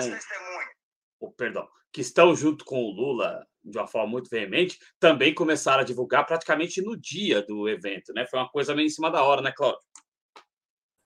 É, foi, foi em cima da hora porque não havia previsão e porque a campanha estava considerando não ir ao Flow Podcast. Então, assim, é, foi uma decisão tomada na segunda-feira, véspera da entrevista. Tanto é que a entrevista não durou duas horas. Então, é, é para a gente ter uma ideia exatamente de, de, das condições ou das circunstâncias em que se deram, em que se deu o, a entrevista. Né? Eu acho isso muito importante porque o, é, a, o Lula conseguiu, de fato, até aquele momento, um feito: um milhão de visualizações é, simultâneas e tudo mais. É, e tudo mais. Só que a gente também não pode estar é, aqui é, deixar de falar que é, o Bolsonaro ele conseguiu, tanto na intelig no Inteligência Limitada, dois dias depois, como também na Super Live que ele realizou no próprio canal, esse número de no mínimo um milhão de visualizações simultâneas. E o Bolsonaro não havia conseguido lá um milhão de visualizações é, no Flow Podcast, porque a gente não estava neste momento, no momento de segundo turno, véspera do segundo turno. Então, talvez o Bolsonaro, nas circunstâncias, é, nessas circunstâncias de segundo turno, né, a, a, uma semana do segundo turno, ou pouco mais de uma semana, o Bolsonaro também conseguisse reunir é, lá uma quantidade interessante de, é, é de visualizações simultâneas. Só abrindo um parênteses, a gente comentou aqui sobre inteligência limitada, o YouTube, e isso já aconteceu aqui no nosso canal, por exemplo, né? É, o YouTube ele faz uma análise, o algoritmo faz uma análise da, da audiência mesmo, né? Do número de visualizações. Não por acaso, às vezes o vídeo tem lá mil visualizações e no dia seguinte tem 500, porque o, o algoritmo é capaz de identificar falsas visualizações, né? Os bots, né? Os robôs. E parece que lá no Inteligência Limitada houve isso, né? Tanto é que houve uma queda de um milhão de visualizações é, no cômputo geral da live com o Bolsonaro. Que gerou aquela reclamação que eu citei no início do programa, né? Exatamente, é, exatamente. Houve esse número aí de um milhão de visualizações, que não é pouca coisa. Então, é, até que ponto aquele. No, no simultâneo ali, conta robô também no simultâneo conta robô também. Depois é que o YouTube faz análise, né? Então, vai saber o quanto não tinha ali de bots, de robôs é, assistindo a live, né? E, o que levou a entrevista ao patamar de, da entrevista mais assistida simultaneamente da história, né? Com 1 milhão e 700 mil é, é, espectadores simultâneos. Voltando ao Lula no Flow, ele conseguiu. O propósito da campanha foi, é, eu consigo enxergar que foi atingido, que era falar para um público é, claro, classe média, internauta, mas fora da bolha petista. Fora da bolha petista. Ontem o Lula esteve em outro podcast, no Desce a Letra lá do Cauê. Né? Só que ali é, um, é, uma, é a bolha petista. Os apresentadores é, não escondem que estão com Lula. Houve perguntas de comunicadores, de, de, de youtubers também que estão com Lula. Então, né, estava em casa ao ponto de, de um dos apresentadores estarem com a meia do Lula. Então, assim, é, é isso. É, o Flow Podcast cumpriu o objetivo porque o Lula foi para lá com o objetivo de falar para a classe média fora da bolha petista e, principalmente, desmentir algumas fake news que, para a campanha, são muito graves. Banheiro unissex, o Lula fez questão de falar. O, a questão do aborto, o Lula fez questão de falar. Só para a gente ter uma ideia, né? O, o, o, o, Lula é quem pautou o assunto do banheiro unissex, né? Teve um momento lá em que ele fala a questão que eles falam todo dia: ah, o Lula vai fazer banheiro unissex. Já ouviu falar, né?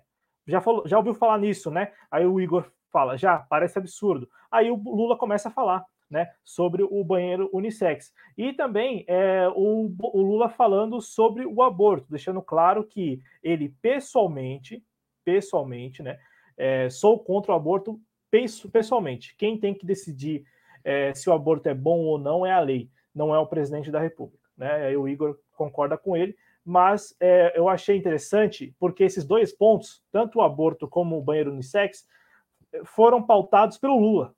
Não foi o Igor que falou sobre esses assuntos. O Lula é quem é, vai tomando conta da conversa e o Lula já vai inserindo esses assuntos, porque o propósito da, da entrevista era tocar nesses assuntos, só que com a versão do PT de que o Lula é, é pessoalmente contra o aborto e transfere essa responsabilidade para o Congresso, enfim, né, principalmente para o Congresso, né, para o Poder Legislativo em relação a esse tema. E com relação ao banheiro unissex, é um devaneio bolsonarista, né, seria um devaneio bolsonarista. O Lula também falou sobre fake news contra a família dele, né, teve um momento lá que eu achei muito interessante. Você sabe a quantidade de mentiras? Você sabe que meu filho é dono da JBS? Você sabe que meu filho, a universidade de, lá de Piracicaba, a Exalc, aquela coisa bonita, é a casa do meu filho. Você sabe que meu filho tem um carro de ouro que apareceu no Uruguai? É tudo fake news, é tudo mentira. E é como e, e, como é que você pode permitir que as pessoas façam isso sem que haja nenhum critério de punição ou proibição disso? Então, o Lula pautou a entrevista falando de fake news, fake news que pesam contra ele. Então, é, a entrevista foi importante porque cumpriu esse propósito. Eu vou falar sobre fake news que estão nas redes sociais, que estão na, nas mídias aí, contra mim. Então, o público ali era um público internauta, que não necessariamente é petista, e ele falou sobre fake news que estão rodando na internet. É, eu acho que o recorde, Cláudio, ele se dá porque muitos petistas migram para assistir o Flow, como eu, por exemplo, nunca tinha assistido uma live do Flow ao vivo. E é, eu, como esquerdista, é, assisti esta live e, até me inscrevi, mas não pretendo acompanhar muita coisa não, lá no, no Flow, né? É, então, assim, ele consegue atingir um, um público uh, novo? Consegue. Muito bolsonarista dando hate lá também no chat, mas é, é, existe também esse público que é o público do Flow, e acho que a grande audiência foi por essa soma de públicos, né? O público bolsonarista dando hate, mandando isso foi muito lucrativo, acredito que para o Igor, né? O, o público bolsonarista é, mandando superchat para dar hate no Lula, os petistas, os lulistas que seja, né? E também o público atual do Flow, e isso gerou aquele até então recorde de audiência, né, Cláudio? Ah, não, quanto a isso, Adriano, isso vale também por inteligência limitada, isso vale para qualquer conteúdo que envolva os dois candidatos é, em ambientes que não são necessariamente identificados com a sua militância. Porque, por exemplo, se o Lula tivesse dado uma entrevista ao 247, vou citar aqui o 247, os bolsonaristas não, não se dariam o trabalho de ficar lá no chat tumultuando ou é, é, o, o, barato do podcast do, do, Flow Podcast e também do Inteligência Limitada é que, é que são, são é, só para terminar rapidinho, são ambientes que é, para o público em geral, para a opinião pública, seriam neutros, né? estariam é, na prateleira de neutros. E aí, com isso, é, congrega, né, reúne toda essa galera. É o que aconteceu, por exemplo, com o próprio Bolsonaro. O quanto daquela audiência do Bolsonaro não tinha ali haters do Lula, por exemplo, ou, ou lulistas tumultuando o chat, enfim, criando embaraços, assim, pra, mais para a militância do Bolsonaro, tirando um. É, perdendo tempo ali no chat. Né? É, não, eu citei esse fato porque existe uma orientação é, grande é, dentro da militância lulista, né? não vou nem chamar de petista, perdão, a voz está indo embora, vou chamar de lulista mesmo. É, existe uma orientação de que evitem dar audiência é, a conteúdos é, que envolvam o Bolsonaro. É, é, por isso a minha citação. Ô Cláudio, você tem é, a gente até vai começar a entrar aqui alguns pontos do Gabriel, porque eles são bons, mas não cabiam naquele momento em que ele mandou. Mas antes disso, você tem. que mais aí você consegue destacar da entrevista do Lula? A entrevista do Lula foi curta e grossa, né? É, ele aproveitou muito bem as duas horas que ele teve e ele praticamente se entrevistou, né? Ele meio que passou por cima da mediação do Igor, é, demarcando os pontos que ele queria falar e demarcando posição. E, e por sua vez, já teci algumas quero elogiar também. O, o, Igor foi bastante respeitoso e até reverente em relação ao Lula. Não sei se foi uma estratégia do Igor ou se o Igor foi sincero naquela atitude dele, que não tem muito a ver com a atitude que ele tinha comumente até aquele dia, né? Fica à vontade, Cláudio. É, aí já entra um ponto de discordância da minha parte, porque o, o, Igor ele me pareceu apresentador de todos os podcasts, de todas as edições.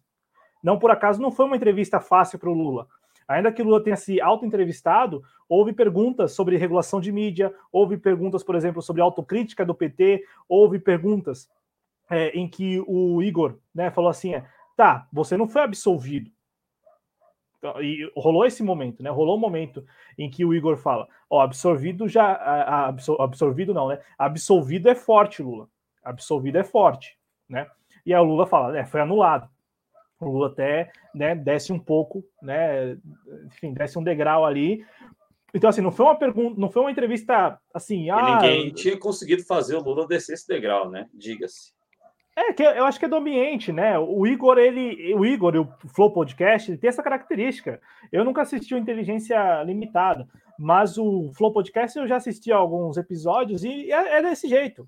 São perguntas assim, eles têm roteiro, então elaboram roteiro, tem perguntas elaboradas, só que a, a maneira como se dá a conversa, ela é muito informal. E outra coisa, o Flow Podcast, geralmente os episódios duram três, quatro, cinco horas. Então, as, a primeira e a segunda horas, o geralmente. O Bolsonaro durou mais de quatro horas. Isso, do Bolsonaro, acho que foi até quase seis horas. Enfim, foi um negócio assim, Mas o que eu queria dizer aqui é que o, o, o, o Igor ele, ele tem uma estratégia que eu acho que é muito simples. Assim, me, me parece assistindo que é, é, essa estratégia. As primeiras duas horas é, é mais uma conversa assim para esquentar, entendeu? É para esquentar. Não por acaso o Igor começa a fazer perguntas mesmo para o Lula no final do podcast, né, do episódio, quando já não tinha muito mais, quando a assessoria do Lula já estava pedindo ali para acabar, porque o Lula tinha que ir embora, algo do tipo. Então, é, é assim, é, o Lula se auto-entrevistou, é verdade, o Lula foi, assim, me pareceu com um roteiro na cabeça, né? Vou falar de fake news, vou falar também sobre Petrobras, ele falou dos dados que a gente sempre cobra aqui, né? Sobre o impacto da Lava Jato é, na, na economia brasileira. É, e também o Lula soube responder uma pergunta que é, é, feita a ele, não de hoje, sempre foi feita a ele, sobre o PT, sobre o tamanho do PT, sobre o Partido dos Trabalhadores, a relação do Partido dos Trabalhadores com a base ou com os outros partidos. E aí o Lula falou: o Partido dos Trabalhadores ele foi fundado, ele nasceu grande, ele já nasceu grande. O Partido dos Trabalhadores nasceu grande, então é, não, não dá, não, não é simples assim falar. Claro que eu, eu quero que os deputados frequentem mais a periferia. Ele falou isso: os deputados têm que frequentar mais a, a periferia, os deputados do PT. Mas o PT nasceu grande, então não, não é tão simples assim falar, é, ah, o PT tem que voltar para a base e tal. Não, nós temos é, milhões de filiados, fora as pessoas que, que têm alguma relação com o partido, é um partido que nasceu grande, então não é tão simples assim. É, então, eu acho que as respostas foram boas, foram boas. Né? O, ele falou sobre, é, como eu disse, Petrobras, achei interessante. Achei interessante também a pergunta sobre, ah, não, é. Achei interessante a pergunta, não, achei interessante a resposta, né? O Igor fala lá que quando ele, é, numa das perguntas elaboradas, ele fala sobre o Lula voltar agora, que é um, em um cenário bem diferente do de 2002, quando ele se elegeu. E falou também das commodities, né? Ah, não, você aproveitou o boom das commodities, por isso que deu tudo certo e tal. Aí o Lula fala: então, deixa eu falar para você uma coisa. Se criou o fetiche de, ah, o Lula deu certo porque teve o boom das commodities. Por que não deu certo com o Fernando Henrique Cardoso? Aí o Igor até responde, porque meio que estava, começou ali em 2000 e pouquinho, né? Então, assim, não, é, o Lula saiu bem nessa pergunta. É, e, assim, no geral, o Lula não, não, não se comprometeu e conseguiu passar a sua mensagem. Me pareceu que a ideia era passar a mensagem, né? Teve até a pergunta lá, é, assim, uma pergunta é, mais ou menos ali no clima e tal, né? Descontraída. É uma pergunta descontraída do Igor. É, tu vai liberar a Jamba no primeiro ou no segundo mandato? A Ervinha do Mal, né? E o Lula nem entende ali de primeiro, né? Aí, aí o Lula fala, deixa eu te falar. Aí o Igor, o Igor dá uma risada e o Lula fala: essa não é uma questão que o governo tem que tratar, essa é uma questão que, ou o Congresso Nacional trata ou aí ou a Suprema Corte, né? Cuida disso. É só isso. Veja, é, veja, deixa eu te contar uma história. O Lula já muda de assunto, mas está aí. Então, assim, o Lula saiu bem, ele não conseguiu, ele não se comprometeu. Ele falou das universidades construídas. Claro, é, o, o, que o Ciro dizia, né, do encantador de serpentes, não é isso? Tá lá o Lula é, sendo entrevistado por um bolsista do ProUni, que fala que é bolsista do ProUni, fala que a mulher é bolsista do ProUni. Então, para o Lula é um, assim, um, é um ganho né, na entrevista né? Porque tem ali do outro lado um cara que se formou via ProUni e tal, que talvez só esteja naquela condição ali porque passou pela universidade, porque teve lá a oportunidade dada pelo governo Lula. É, falou contra o teto de gasto, falou também é, sobre o Lula e o Alckmin. Foi uma pergunta boa do Igor, não foi uma pergunta ruim, né? É, que ele fala, né? É, qual que foi, qual foi o cálculo que você fez, o cálculo político que você fez para botar o Alckmin na tua chapa? Porque assim, você sabe, assim, para mim fica muito claro o movimento político que você está fazendo. Um movimento que não é de extremos, é um movimento de dialogar com uma galera assim que, pô, antigamente era teu adversário. E, portanto, você meio que agrega uma galera ali que não estava contigo antes. Você sinaliza que, ó, tô aqui conversando com todo mundo. Só que tu lá na base, e eu converso com uma galera, por exemplo, do Capão, do Capão Redondo, você deve conhecer o Ferrez, eu converso com o Ferrez também, e tem uma galera nesses lugares que fala assim: porra, cara, como é que o Lula junta com o Alckmin, cara? Que porra é essa, né? Então, assim, você ganha de um lado, você perde do outro, como é que tu faz esse cálculo? Foi uma pergunta muito boa. Foi uma pergunta muito boa para o Lula falar. E aí, Lula, como que você faz esse cálculo? Aí o Lula responde. É a pergunta que eu faria, né? Não, não com essa dialética, mas eu faria. Aí o, o, o, Lula falou: aprenda uma coisa que eu aprendi há muito tempo atrás, uma frase dita pelo Paulo Freire. De vez em quando você tem que juntar os divergentes, os divergentes para vencer os antagônicos. É a, a frase pronta do Lula para quando ele é perguntado sobre isso, né? Pelo menos se tornou nos últimos, nas últimas semanas. E, e aí, então, de certa forma, vale qualquer aliança? O Igor pergunta, né? Qualquer não. O Alckmin não é qualquer coisa. O Alckmin é um cara que foi quatro vezes governador de São Paulo, estado mais importante da federação, ganhou todas as a, que disputou com o PT, significa que ele tem alguns méritos. Então tá aí. É... Aí o Igor insiste e achei, assim, achei interessante esse momento porque é, já que é, se falou ali sobre o PT, sobre a autocrítica, sobre o PT de repente calçar um salto alto, ser um pouco soberbo, né? O Lula conseguiu responder. Lula não fugiu das perguntas, Lula respondeu, né? E não foram, não, não foi mal nas respostas, não. Se saiu bem na minha avaliação. Então não perdeu, eu acho que ganhou. Ganhou porque falou para um público, de novo, classe média, internauta. Aqui a gente não está falando do povão, a gente está falando da base da sociedade, a gente está falando aqui da classe média, internauta, classe média, que está aí nas redes sociais, está diante das fake news contra o próprio Lula e contra o PT, e que Lula foi lá, sem medo, fez questão dele mesmo pautar esses assuntos, falar das tais fake news e é, desconstruí-las. Né? Achei muito importante esse propósito. De novo, uma agenda que foi forçada, enfim, foi, foi criada ali em cima da hora na, na, na segunda-feira à noite. É isso aí, Cláudio, é isso aí. Só para esclarecer uma coisa aqui, o, é que eu nunca lembro, né? É, esse canal aqui falando de história é do companheiro Noé Gomes, tá? Mandar um abraço para ele. Eu, não, eu não estou mais acostumado a ver lá Noé Gomes, e aí agora tá falando de história, tá? Um abraço para Noé Gomes aí, nosso amigo aqui do projeto Jovens Cronistas. Um abraço para você. É, bom, eu vou citar aqui alguns pontos do Gabriel, né? É, olha só. É, ele crê que o Bolsonaro não ganha porque perdeu eleitor moderado. Parte desse eleitor foi para o Lula. É bem verdade, mas a diferença tem diminuído porque o eleitor, entre aspas, moderado, que eu chamo de, daquele eleitor que não tem posição ideológica clara, ele muitas vezes é pego nessas questões morais ou imorais, né? Porque você mentir sobre coisas como essas é imoral, né? O Lula não vai botar criança, é, menininho, menininha no meu banheiro, né? Agora, eu, Adriano, acho que os transexuais, os travestis é, e os homossexuais existem, né? Ainda que tenha a galera que acha que eles têm que ser exterminados, eles existem. Então, tá passando da hora de, de existirem banheiros para este público. Porque se um travesti utilizar o banheiro masculino, ele pode ser uh, insultado, molestado, né? Então, e não está dentro das diretrizes de governo do PT. Aliás, é, é uma mentira muito conveniente ao bolsonarismo, né? É, coisas que estão nos programas de governo de partidos é, da chamada extrema esquerda, né? É a esquerda daquele canal da HBO, esquerda, é, extrema esquerda.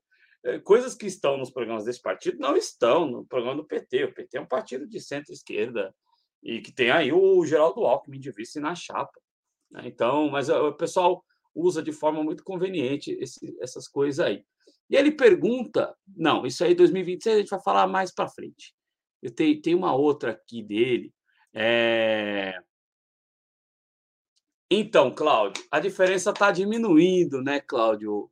É, o, é, e o cenário de 2022 é diferente do cenário de 2018. Em 2018, eu acredito na possibilidade de que o Lula ganhasse, é, mesmo estando lá sequestrado é, pelos lavajatistas. Né? Agora, em 2022, e a, a queda da diferença é uma amostra disso, é, eu e eu acho que você, até de uma forma mais veemente que eu, a gente aqui nunca pregou que a eleição está decidida. Existe eh, um risco, né, Cláudio?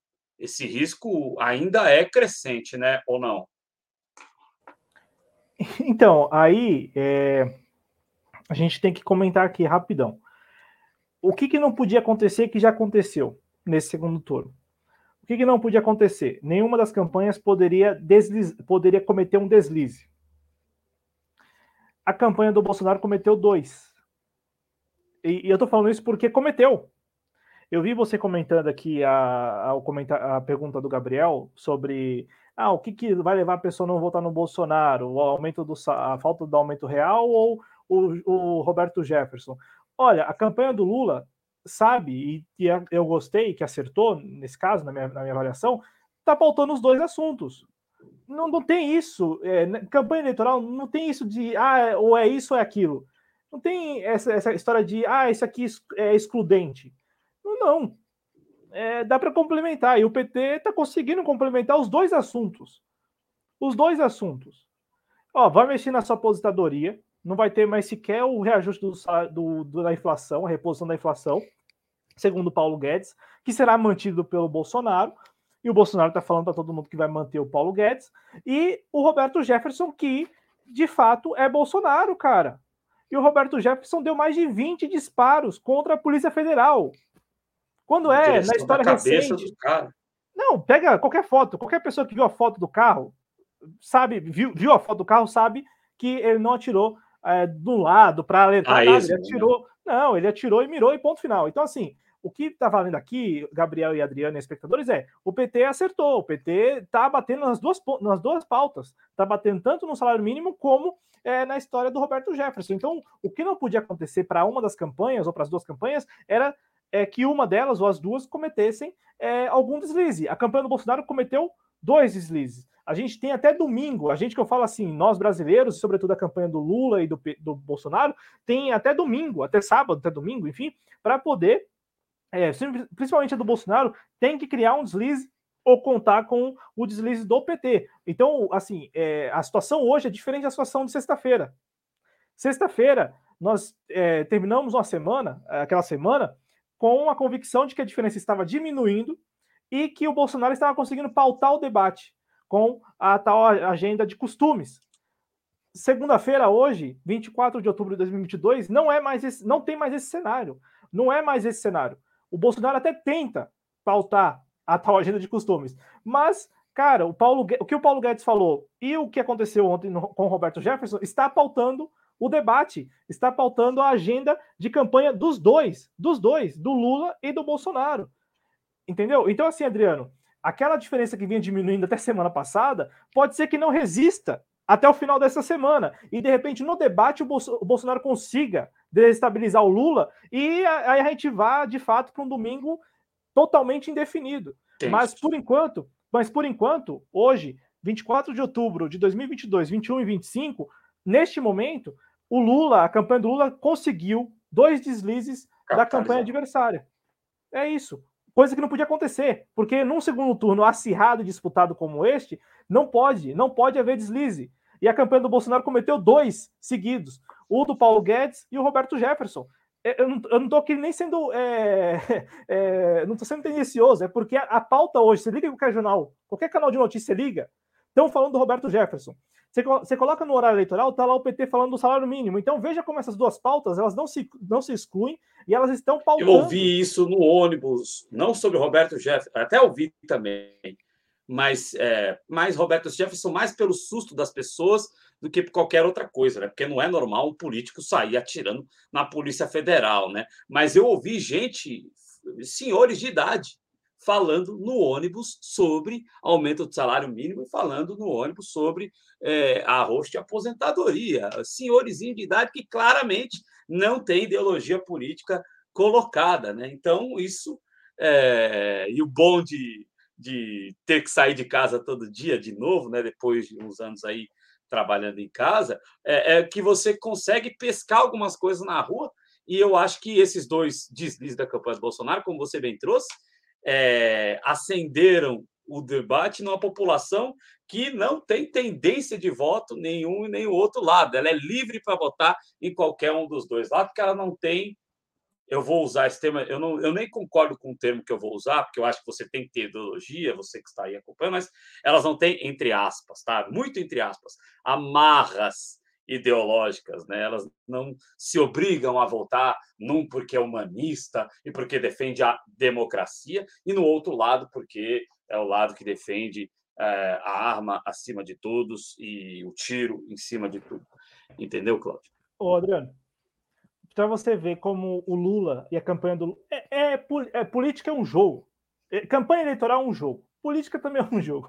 Mas campanha eleitoral é, é, é, é, é aquela grande final né? Então eles treinam anos não e anos. Não me lembra de final, não, por no, favor. No Congresso, eles treinam, treinam, treinam no Congresso, enfim, né? Nos, nos seus mandatos e depois jogam a final numa eleição, seja municipal ou uma eleição geral. Por que isso? O Lula Pede ontem no Cauê, o Lula, não, o Lula ontem no Cauê Moura, ele falou sobre o quê? Sobre democracia, o candidato da democracia contra o candidato do ah. autoritarismo. E por que ele falou isso lá? Por que ele não falou isso no Flow? Por que ele não falou isso no Flow? Porque lá no Cauê Moura tá a galera que já tá com o PT, que compra, que compra, que compra. É, não, é que compra essa ideia do nós temos de um lado um democrata e do outro lado um é, um autoritário. Então, assim, veja como ele modula, e não é de hoje que o Lula modula o discurso claro. dele para o público-alvo. Ele sabe com quem ele está falando. Então, é, é, é um jogo porque há esse cálculo. Então, vamos lá. Se a gente pega friamente, e aqui no canal a gente tem essa liberdade para falar dessa forma, pega friamente o que está acontecendo neste momento nas campanhas. A campanha do Bolsonaro está atordoada porque cometeu dois deslizes. E não é porque eu tenho preferência por uns lados, é porque cometeu e ponto final. Agora, a e campanha olha, do ó, Bolsonaro. É, o Cláudio, eu quero dizer aqui a quem não conhece o canal, né? Tem gente aqui que é a primeira vez que eu estou vendo. Cara, se o Cláudio está dizendo que, que o Cláudio ele não faz a mínima questão de agradar qualquer que seja dos lados. Trabalho com esse cara aqui há quatro anos e conheço ele há uns cinco, seis. Cláudio não faz questão nenhuma de agradar qualquer que seja dos lados. Então, se o Cláudio está dizendo que são deslizes, e são efetivamente deslizes graves da, da, campanha do Bolsonaro, é porque efetivamente são, né, Cláudio? Fica à vontade. Não, e, e, são. Tanto é que a campanha do Bolsonaro está correndo atrás do prejuízo. Porque se não tiver, se não fossem, a campanha do Bolsonaro estaria tranquila, e não está, não está. Só o militante bolsonarista que acha que está.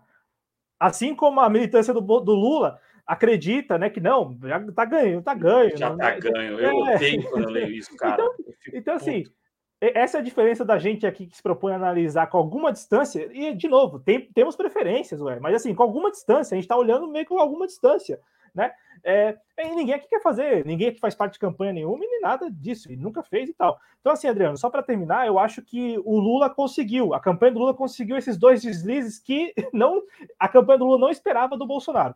Por isso que tem um comentário no Matheus que eu acho que não é desprezível esses tais, essas tais false flags, né? Bandeiras falsas. Pode acontecer, gente. Pode acontecer. Isso pode acontecer porque os dois deslizes até este momento são deslizes é, da campanha do Bolsonaro. Até este momento são dois deslizes da campanha do Bolsonaro, né? Tá muito claro isso. O que aconteceu na quinta-feira com o Paulo Guedes depois. o Paulo Guedes tirou flag, o. Em que sentido você fala? Em, de repente, tem uma história correndo aí nas redes sociais. Invasão é de igreja? Que é, estão é dizendo que. Perdão, Cláudio. Não, só, só para o YouTube não censurar a gente, né? Isso é fake news. Isso que a gente vai comentar aqui é fake então, news. Então, tá? não vai aparecer na, na, ali no, na reta final, depois do debate da Globo, ninguém de vermelho, fantasiado de vermelho, invadindo a igreja é, podemos confiar que eles não vão descer nesse nível, porque não. o que o André Valadão fez, Cláudio, é quase isso. Né? Ele enganou muita gente e ele engajou um grande público. Ah, nós sabemos que é mentira, não existe decisão nenhuma uh, obrigando o André Valadão, fariseu, né?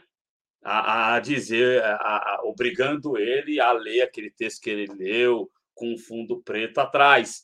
Mas é, é, eu acho que em relação a, a essa base fundamentalista, o estrago está feito, né? É, então, assim, é, o limite é aquilo lá que o André Valadão fez, não vai ter coisa pior. Não, não, não. Vamos lá, só para não. Eu só falei que é fake news porque é fake news para o algoritmo não censurar o nosso vídeo. Então, é, pessoas é, vestindo vermelho, invadindo a igreja, simulando serem petistas, é fake news, algoritmo. Tá, tá claro, né? Tá claro. Tá claro. É, agora, a sua pergunta eu te respondo. Eu não posso, eu não posso, né? Eu não posso aqui garantir que isso não vai acontecer, ué, porque eu não sei se vai acontecer. O que está colocado é que é fake news, é fake news é, que estejam tramando isso. Mas eu acho que é, essas bandeiras falsas elas poderiam vir também de outras formas, de repente, é, uma, mais de repente um, uma violência fora de igreja, mas uma violência como aconteceu até este momento aconteceram é, situações de violência é, contra petistas. De repente inverte aí, violência enfim, cria uma situação é, ser atribuída um esquerdista. É algo desse tipo. É, mas o que eu, que eu quero dizer para terminar eu acho que a campanha do Lula, neste momento, não por acaso a Atlas hoje deu o crescimento do Lula, aí o IPEC já mostrou que o Bolsonaro é, segue no mesmo patamar da semana passada, e o Lula também, então no, segue estável no IPEC e, e no, no, Atlas, o Lula, na, na, pesquisa do Atlas, da Atlas, do Atlas, enfim. O... Acho que é a... É a Atlas, né? É, é. é, é todo é mundo lê assim, né? A Atlas Intel, né? Então a Atlas Intel. Isso. Isso. Então, na Atlas Intel, o Lula já cresceu um ponto. Né? Então, assim, eu acho que a campanha do Lula conseguiu, do, é, conseguiu de graça da campanha do Bolsonaro esses dois deslizes. A campanha do Lula precisa continuar focando, e aí é, é, é multifocal no caso, né? É, é, focar nos indecisos, é focar em quem está pensando em não votar, é focar na própria base, de, de, na base que já está com Lula, é de repente explorar ainda mais a exaustão mesmo, esses episódios, é, do, principalmente do Roberto Jefferson e a, e a, a aposentadoria, para de repente virar voto, vai que cola e vira voto aí de uma galera que já está com o Bolsonaro. Eu acho que mais da questão das aposentadorias do que o próprio Roberto Jefferson, viu? É, é que, é que o Roberto Jefferson ele, ele reforça, ele dá um, mais uma demão na campanha do Lula de que o Bolsonaro representa o ódio, que o, o, o Brasil precisa se pacificar. É mais isso, né? É mais nessa linha. E isso cola, por exemplo, na classe média paulista ou paulistana que votou na Tebet, entendeu? Ou que votou nos. Não sei nem tanto, mas na Tebet. Então é isso. Eu acho que o, o, a campanha do Lula acertou em não excluir uma coisa ou outra, falar só sobre salário mínimo ou só sobre Roberto Jefferson. Acho que conseguiu conciliar é, duas pautas que estão aí hoje no noticiário e que eu acho que não vão sair do noticiário amanhã, por exemplo. Eu acho que ainda vai render amanhã dois dias de noticiário, de repente até uma quarta-feira mesmo de noticiário. O Lula está realizando neste momento um ato né, na PUC aqui de São Paulo, no Teatro Tuca, é, com várias personalidades, enfim. Dizem Tem ficado bastante em São Paulo, Lula, né? É, porque tenta, né, também, de repente, conseguir a virada para o Haddad. Tem a pesquisa aí que apontou o Datafolha, né, apontando que o Haddad está com 40 e o, e o Tarcísio com 49. Então, é, pode ser que o, o Haddad chegue perto, enfim, ou de repente vire, não sei, né, a gente não sabe de nada. A gente só, só vai acompanhando aqui é, de longe essas pesquisas. Mas é isso, né? O, o Lula está focando aqui no, no Sudeste, Minas e São Paulo, Rio de Janeiro também porque no Nordeste o Bolsonaro mesmo, é, infelizmente, né, para o Bolsonaro, ele começou o segundo turno chamando os nordestinos de analfabetos, e é isso, pô, só piorou a situação, né? Tanto é que o Lula agora está com 70% dos votos válidos, é, 72% dos votos válidos contra 28% na região. É, é, vai ser isso, é. assim, se o Lula conseguir isso mesmo de voto no, no domingo, vai ser estrondoso, né? É muita coisa. Aliás, o pessoal está citando que existe uma disputa para ver em que estado o Lula terá maior percentual. O Piauí é. tá, o Piauí está prometendo para o Lula 80% dos votos válidos. E é possível. Então, então assim, assim é, se, se confirmando essas pesquisas no Nordeste, para o Lula vai ser estrondoso. Se isso vai garantir a ele a vitória ou não, mas parece que no Nordeste a situação estaria mais controlada porque nem o, nem o Bolsonaro também quis ir à região depois dele ter falado que os nordestinos são analfabetos. Ele foi lá, mas não foi bem recebido, né? Tanto é que teve aquele ato esvaziado no Recife, é, também é, não colou muito bem a agenda no interior do, no interior do Nordeste, e é, ele tem adotado a estratégia de focar o programa eleitoral dele só para o Nordeste. Então, o programa eleitoral do Bolsonaro é só para o Nordeste, enquanto ele tem viajado aqui mais a região Sudeste. É isso aí. Uh, vamos responder, vamos mandar um abraço para o Moacir Surdo. Um abraço para você, Moacir. Boa noite. É... Olha só. Esse fetiche por privatização me deixa irritado. Cara, primeiro que, se é, ele chama de a TV Brasil de TV Lula, hoje ela é TV Bolsonaro, descumprindo a função, não vou dizer aqui que é a função constitucional, porque eu não sou especialista em Constituição. Aí você fala com Cláudio Porto, você fala com Reinaldo Azevedo, especialistas são eles. Agora, é, é... não, você entende muito mais do que eu disso, né, Cláudio? Eu entendo de, de comunicar aqui para a câmera, de estudar as coisas, você é muito melhor do que eu. Agora, é, é, pô, primeiro, é, o Bolsonaro é quem está descumprindo a função da TV Brasil. Agora, você é, não vai faturar dinheiro nenhum com a TV Brasil. Se resolvem descontinuar a TV Brasil, o que vai acontecer é ela vai as concessões nos estados podem gerar algum dinheiro para os estados. Agora a matriz, cara, ela é inútil. Quem vai querer comprar a TV Brasil? A Ideal TV está lá para vender há um bom tempo, está lá com hora com a Igreja Mundial, ora a Igreja Mundial não tem dinheiro para pagar, aí volta lá para abril, a abril não tem programação. Você não vai faturar dinheiro nenhum com a TV Brasil. O que você pode fazer é descontinuar. É preciso, sim, ainda que haja o fetiche de privatizar tudo, é preciso que haja uma comunicação oficial uh, do Brasil, e não será privilégio só do Brasil de tê-la, uh, e não será privilégio de um país comunista ou esquerdista ter um veículo de comunicação oficial. O mundo inteiro tem veículo de comunicação oficial. É, Portugal é comunista, tem lá a RTP, que é uma das principais emissoras de TV do mundo. O Japão é comunista, tem lá a NHK, que é um dos principais canais de televisão do mundo, também é público. Sabe, é, é, é de uma pequenez enorme. É, é importante a nação ter uma TV pública. TV pública não é TV de governo a TV Brasil hoje é uma TV de governo. TV pública não é TV de governo. TV pública é um instrumento para é, discutir o país. É, TV, a, a, o nome antigo da TV Brasil é TVE, TV educativa. É importante que o Brasil tenha uma TV pública e uma TV educativa, né? Infelizmente, isso não entra na cabeça de muita gente fazer o quê, né? É, deixa eu ver o que mais aqui. Uh, bom, o Cláudio transcreveu as falas do Igor na fala do Igor, por isso o uso do termo tu. Tá? Só para deixar claro aqui, ele transcreveu exatamente como o Igor fez a pergunta. É, debate na Globo vai ser mais cedo. Pode beneficiar o Lula. Pro... O debate da Globo vai ser mais cedo, não vai ser depois da novela, não, Cláudio? É, o debate da Globo vai, eh, vai ser 10 horas, né? É, como de quinta-feira ah, também, ser. 10 horas. É, não, é que comparado a 10 e meia, é meia hora menos, né? Ah, vai ser meia hora antes, né? Tem razão, tem razão.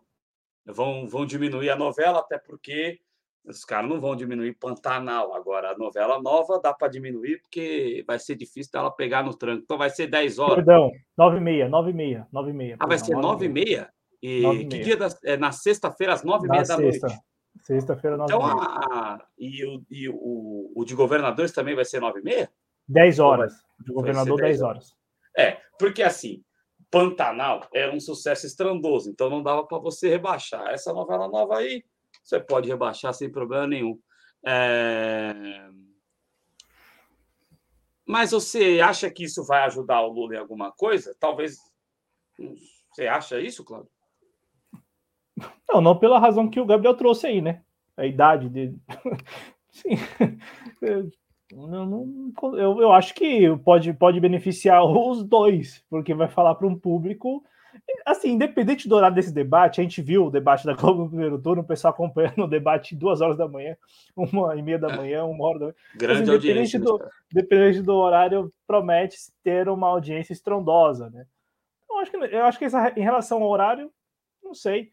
É, o Lula participou de um debate da, da, da, Bandeirantes às 8 da noite e a gente analisou aqui, cada um ganhou um bloco lá e terminou empatado. Então, é, assim, o horário eu acho que influencia menos do que, menos, muito menos do que o que cada candidato falará, né? Ou a maneira como cada candidato irá se portar. É, eu vi aqui, por exemplo, no, no release que, que mandaram sobre esse debate da Globo, que também haverá né, o tal banco de minutos lá. Então, é, terá 15 minutos, enfim. É, é aquilo, né? Tipo, é, é, é bom tem isso porque a gente percebe o candidato que controla o tempo, que não controla o tempo. Aí, às vezes, a gente, como a gente analisou aqui no debate da Band, às vezes a gente critica porque não soube controlar o tempo, mas de repente conseguiu gerir o tempo bem, ao ponto de deixar o adversário com mais tempo para falar bobagem, né? Então é isso. Vamos é... ver como é que o Lula vai agir na Globo, né? Porque é, existe um grande impacto se o Bolsonaro começar a mentir num canhão como a Globo. Não que a Band não seja, é, mas, pô, Hum, eu acho que não é muito bom deixar o Bolsonaro falando sozinho, não, não. Você sabe que eu tenho essa desconfiança sobre é, o medo que insere, até porque eu convivo com muita gente que reproduz exatamente o discurso bolsonarista. Eu tenho, Cláudio Porto, um grande receio com essas narrativas do Bolsonaro. Eu tenho um receio pessoal em relação a elas, porque eu vejo pessoas reproduzirem inacreditavelmente discurso igual ao discurso que vem no WhatsApp, entendeu? Eu acho isso muito perigoso. É, eu acho assim, Adriano, que o Bolsonaro na Globo, eu acho que ele já. É, é o Bolsonaro também. Eu estava é, comentando com um colega é, que ah, o jingle do Bolsonaro cola, tá colando e tal, né? É, a campanha do Bolsonaro em 2022 era diferente da de 2018, porque a de 2022 é de um candidato do Centrão. Então, assim, tem jingle, tem programa eleitoral, ele está modulando o discurso, então ele fala uma coisa na Globo, fala outra coisa no SBT, fala outra coisa na Record, ele vai tentando adequar o discurso, né? O Bolsonaro, é o Bolsonaro. Então, a campanha de 2022 é de um deputado do Centrão concorrendo à presidência, com, é, com a estrutura é, aqui típica. Aqui em São Paulo, né, Cláudio? É, o, o marketing do PSDB está ajudando o Bolsonaro, né? Identidade, locutor, é, então, até nisso, o PSDB entrou mesmo na campanha do Bolsonaro. Sim, mas, mas antes mesmo da, do PSDB entrar na campanha, Adriano, não sei se você percebeu também isso, mas é uma campanha típica, é uma campanha convencional. A campanha do Bolsonaro é convencional. 2022 não foi mais convencional. Mais no segundo turno do que no primeiro, né? No e muito mais no segundo turno, porque não tinha tempo no primeiro turno também, né? É, tinha menos tempo né, de televisão, agora é cinco minutos para cada lado. Mas eu, eu, vejo assim, eu vejo que a campanha do Bolsonaro no segundo turno, sobretudo, né, dando esse destaque, é uma campanha convencional. Então, o Bolsonaro na Globo talvez não seja mesmo o Bolsonaro da Record, entendeu? Ou do SBT. Talvez ele module também o discurso dele, talvez ele chegue mais suave, mais tranquilo para o debate. E, então é isso, é aquele negócio, Adriano. É, é, é são, são dois titãs mesmo. A gente está vendo uma eleição, assistindo uma eleição com duas figuras assim que tem muito peso. As suas imagens têm, têm muito peso, tanto do Lula como do Bolsonaro. A diferença dos dois é que o Lula construiu essa imagem em 50 anos o Bolsonaro artificialmente construiu em 10. Né? E a gente imagina que o Bolsonaro não consiga, é, não consiga, se perder essa eleição mesmo, não conseguirá é, manter é, vivo, assim, ele sendo intérprete disso, por muito tempo. Talvez consiga por um certo tempo, mas não por muito tempo, porque se eventualmente o Bolsonaro perde essa eleição, perde em 2026 também, por aí vai, né? Não ele, mas o representante dele, enfim, o sucessor e por aí. Talvez ele fique com, entre só para o livro da, de história e ponto final.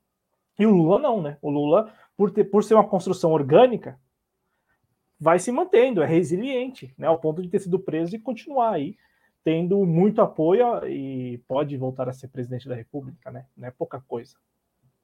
Ô, Cláudio, antes da gente já ir embora, eu quero só trazer, dar mais uma moralzinha aqui para o Gabriel, que sempre é muito carinhoso conosco. 2026. Muita gente falando que a Simone Tebet vai ter força em 2026 vou, é, é, primeira coisa aqui, velho. O PT seria obrigado a apoiar ela. Me desculpe os companheiros petistas, isso tem a ver até com um negócio que eu ia me esquecendo, me lembrei agora de falar, e daqui a pouco eu falo. É, cara, o PT não é obrigado a apoiar ninguém, cara. O PT se desobriga a apoiar. Eu tenho receio, eu acho que o Boulos será candidato a prefeito em 2024 se ele migrar para o Partido dos Trabalhadores. Os caras botaram Gilmar Tato de candidato a prefeito de São Paulo, com todo respeito. Sabe? Então, eu não sei se o PT é obrigado a apoiar a Tebet, a apoiar a Alckmin. É... que mais uma derrota para o Haddad é complicado, né? Porque o Haddad estava construindo um nome nacional, né? Vai apanhar mais uma vez dentro do estado dele, ainda que tenha deixado o PSDB de fora do segundo turno, mas para o currículo, o que entra é mais uma derrota, e dessa vez para um, esse sim, poste do Bolsonaro, um puta forasteiro, que, como eu disse, é, se perguntar para ele onde é a Praça João Mendes, ele não sabe onde é que é, entendeu? É, muita gente, assim como o Gabriel, falando da Te a Tebet ganha força eleitoral, mas não sei se o PT a, a apoiaria. Acho que a Tebet, eu não sei se ela continua no MDB, que né, ela teve algumas situações ali com o MDB de um tanto desconforto, ainda que o MDB seja fisiológico e possa perdoar, mas talvez a Tebet tenha, a Simone Tebet tenha espaço até em um outro partido de, de centro, se interesse em tentar trazê-la e tal. Você acha que a Simone Tebet é, tem essa força toda aí para 2026, Cláudio? Eu acho o cenário de 2026 muito obscuro ainda para a gente poder ter um diagnóstico, né? Ah, com certeza. com certeza, né? Até porque a gente está aqui ainda na última semana do segundo turno das eleições de 2022. É, agora, é, eu comentei isso aqui na maratona eleitoral do, do dia 2, e eu tenho comentado isso com todo mundo que eu converso sobre a Simone Tebet. A, a Simone Tebet, ela, ela, teve nessa eleição um, um prêmio de consolação. É um prêmio de consolação porque ela seria derrotada para a Teresa Cristina, no Mato Grosso do Sul, se ela tivesse concorrido ao Senado, porque ela deveria defender o mandato dela no Senado. Ué, é, para começo de conversa, Simone Tebet está deixando o Senado no final deste ano. Então, assim, ela, não defendeu o mandato dela. Aí, ano que vem, ela, contando com a vitória do Lula, ela tá aí, ela diz que não, mas, assim, é, a participação intensa dela nesse segundo turno credencia ela a ter um ministério, é verdade no, no, no, eventual governo Lula, isso é óbvio. E somente assim, somente assim ela vai continuar tendo algum nome, algum peso, alguma relevância, se é, é até 2026, porque ela não pode cair no ostracismo como caiu Marina Silva várias vezes depois de eleições presidenciais, porque aí é aquilo, volta, é terceira força, volta, terceira força. É, a, a Marina, em 2014, ela só conseguiu é, ter aquela musculatura política, porque houve a perda do Eduardo Campos. Então, assim, se o Eduardo Campos não tivesse morrido, a Marina não teria disputado para valer aquela eleição em 2014. Ela teria, eu, eu, eu acho que dá para afirmar isso, teria o que ela teve em 2010. Né? Assim, não teria muito peso. É, em 2010 ela concorreu, né? É, não teria concorreu é, em, em 2010, né? Então, assim, não teria muito peso. Eu acho que a Marina Silva, a Maria Silva não, a Simone Tebet, ela corre esse risco se eventualmente ela não é, obtiver um cargo, ou enfim, não continuar na proa e não continuar é, nas, na, nas capas né, dos jornais, enfim, nas manchetes, porque eu acho que isso é, pode ser determinante para ela. Se eventualmente ela não conseguir, se eventualmente Lula, se o Lula não ganhar, aí a Simone Tebet, né, aí acabou. Mas se Lula ganhar, ela não tiver um, um ministério ali, enfim, ela não, ela não, continuar orbitando ali o governo, é, ela não terá, ela não vai aparecer, cara. E aí é muito complicado, porque primeiro, ela não é do, ela não é do eixo Rio São Paulo, né? Tem isso também. A Marina também tinha isso, pesava muito, pesava contra ela, né? Para Marina e pesa contra a Simone também, ela do Mato Grosso do Sul. Então assim, eh, já não, não, já não tá, não é daqui do eixo Rio São Paulo que concentra os veículos de mídia né, do Brasil. É, e se ela sumisse, ela, enfim, eventualmente voltar lá para a cidade dela, no interior do Mato Grosso do Sul, e ficar por lá, porque tudo indica isso que vai acontecer, já que ela não teve coragem, não quis né, disputar o Senado novamente. Então é um prêmio de consolação. Tudo aí, tudo que está acontecendo na vida da Simone Tebet nesse, nessa eleição é um prêmio de consolação, porque ela seria derrotada pela Tereza Cristina. Aí teria sido muito pior para ela, porque ela não teria essa projeção que ela tem hoje, além de acumular uma derrota. A derro a, ela foi derrotada nessa eleição, porque ela perdeu, não, não foi para o segundo turno. Só que é aquilo. Pô, consegui aí quase 5 milhões de votos, né? Enfim, apareci, estou aparecendo, eu sou relevante, sou influente. Né? Isso já é importante. É.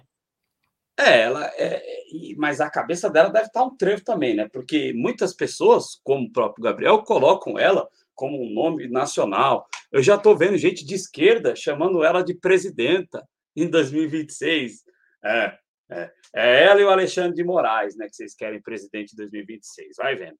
Mas assim, né, é, é, sabe, se ela virar ministra, entendeu? Ela vai ser ali uma ministra que não vai ser apoiada pelo Partido dos Trabalhadores na candidatura à presidência. Não, a, a, até, até porque, Adriano, para não deixar isso passar batido, neste momento, nestas circunstâncias, ela está com Lula. Se ela assume um. Eventualmente, Lula vencendo a eleição e ela assumindo um ministério, não quer dizer que ela seguirá nesse ministério até o final do mandato, não quer dizer que ela não deixará o governo, de repente, é, denunciando ou atirando e isso, é, isso tem um peso. A, a Simone Tebet, enquanto ah, candidata... Que pode ter um plot twist aí? Né? É, não, mas a história do Brasil ela é cheia disso. Quantos vídeo o próprio Sérgio Moro, que tentou, não deu certo, voltou. Então é isso, é recentemente, né? É, não é o único. Então, na história. Então, acho que é muito assim. Ainda que é muito prematuro falar de 2026, só que pode ser que isso aconteça repetindo, né? O que já aconteceu em outras ocasiões assume o ministério, fica dois anos ou um ano e meio, sai de lá é, com rixa com o presidente, e isso credencia a pessoa a ser candidata à presidência, claro, sem apoio do PT nesse caso, né? Se romper com o governo, estará rompendo com o PT. Sem Mas, carinho dessa esquerda que hoje há a carinha, né, Cláudio? É, agora, aí, aí, aí é aquilo. A, é, a Simone passou para o segundo turno, não, ficou no primeiro turno e teve lá esse número de votos que ela teve, porque ela conseguiu cativar uma parcela da chamada esquerda que não necessariamente é de esquerda. Né? Então é isso, ela consegue dialogar.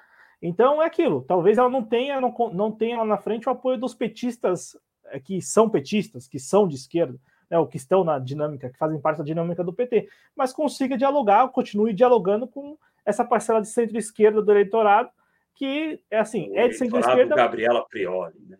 É, Gabriel Chalita, já que você usou também Gabriel pior, Gabriel Chalita, uma esquerda assim, entendeu? Uma esquerda que, que tá aí, que é isso. Eu acho que a Simone Tebet ela tá tendo um grande prêmio de consolação com tudo isso, porque, meu Deus, que é, é, ela teria, de novo, se ela tivesse concorrido ao Senado pelo Mato Grosso do Sul, teria perdido para Tereza Cristina, entendeu?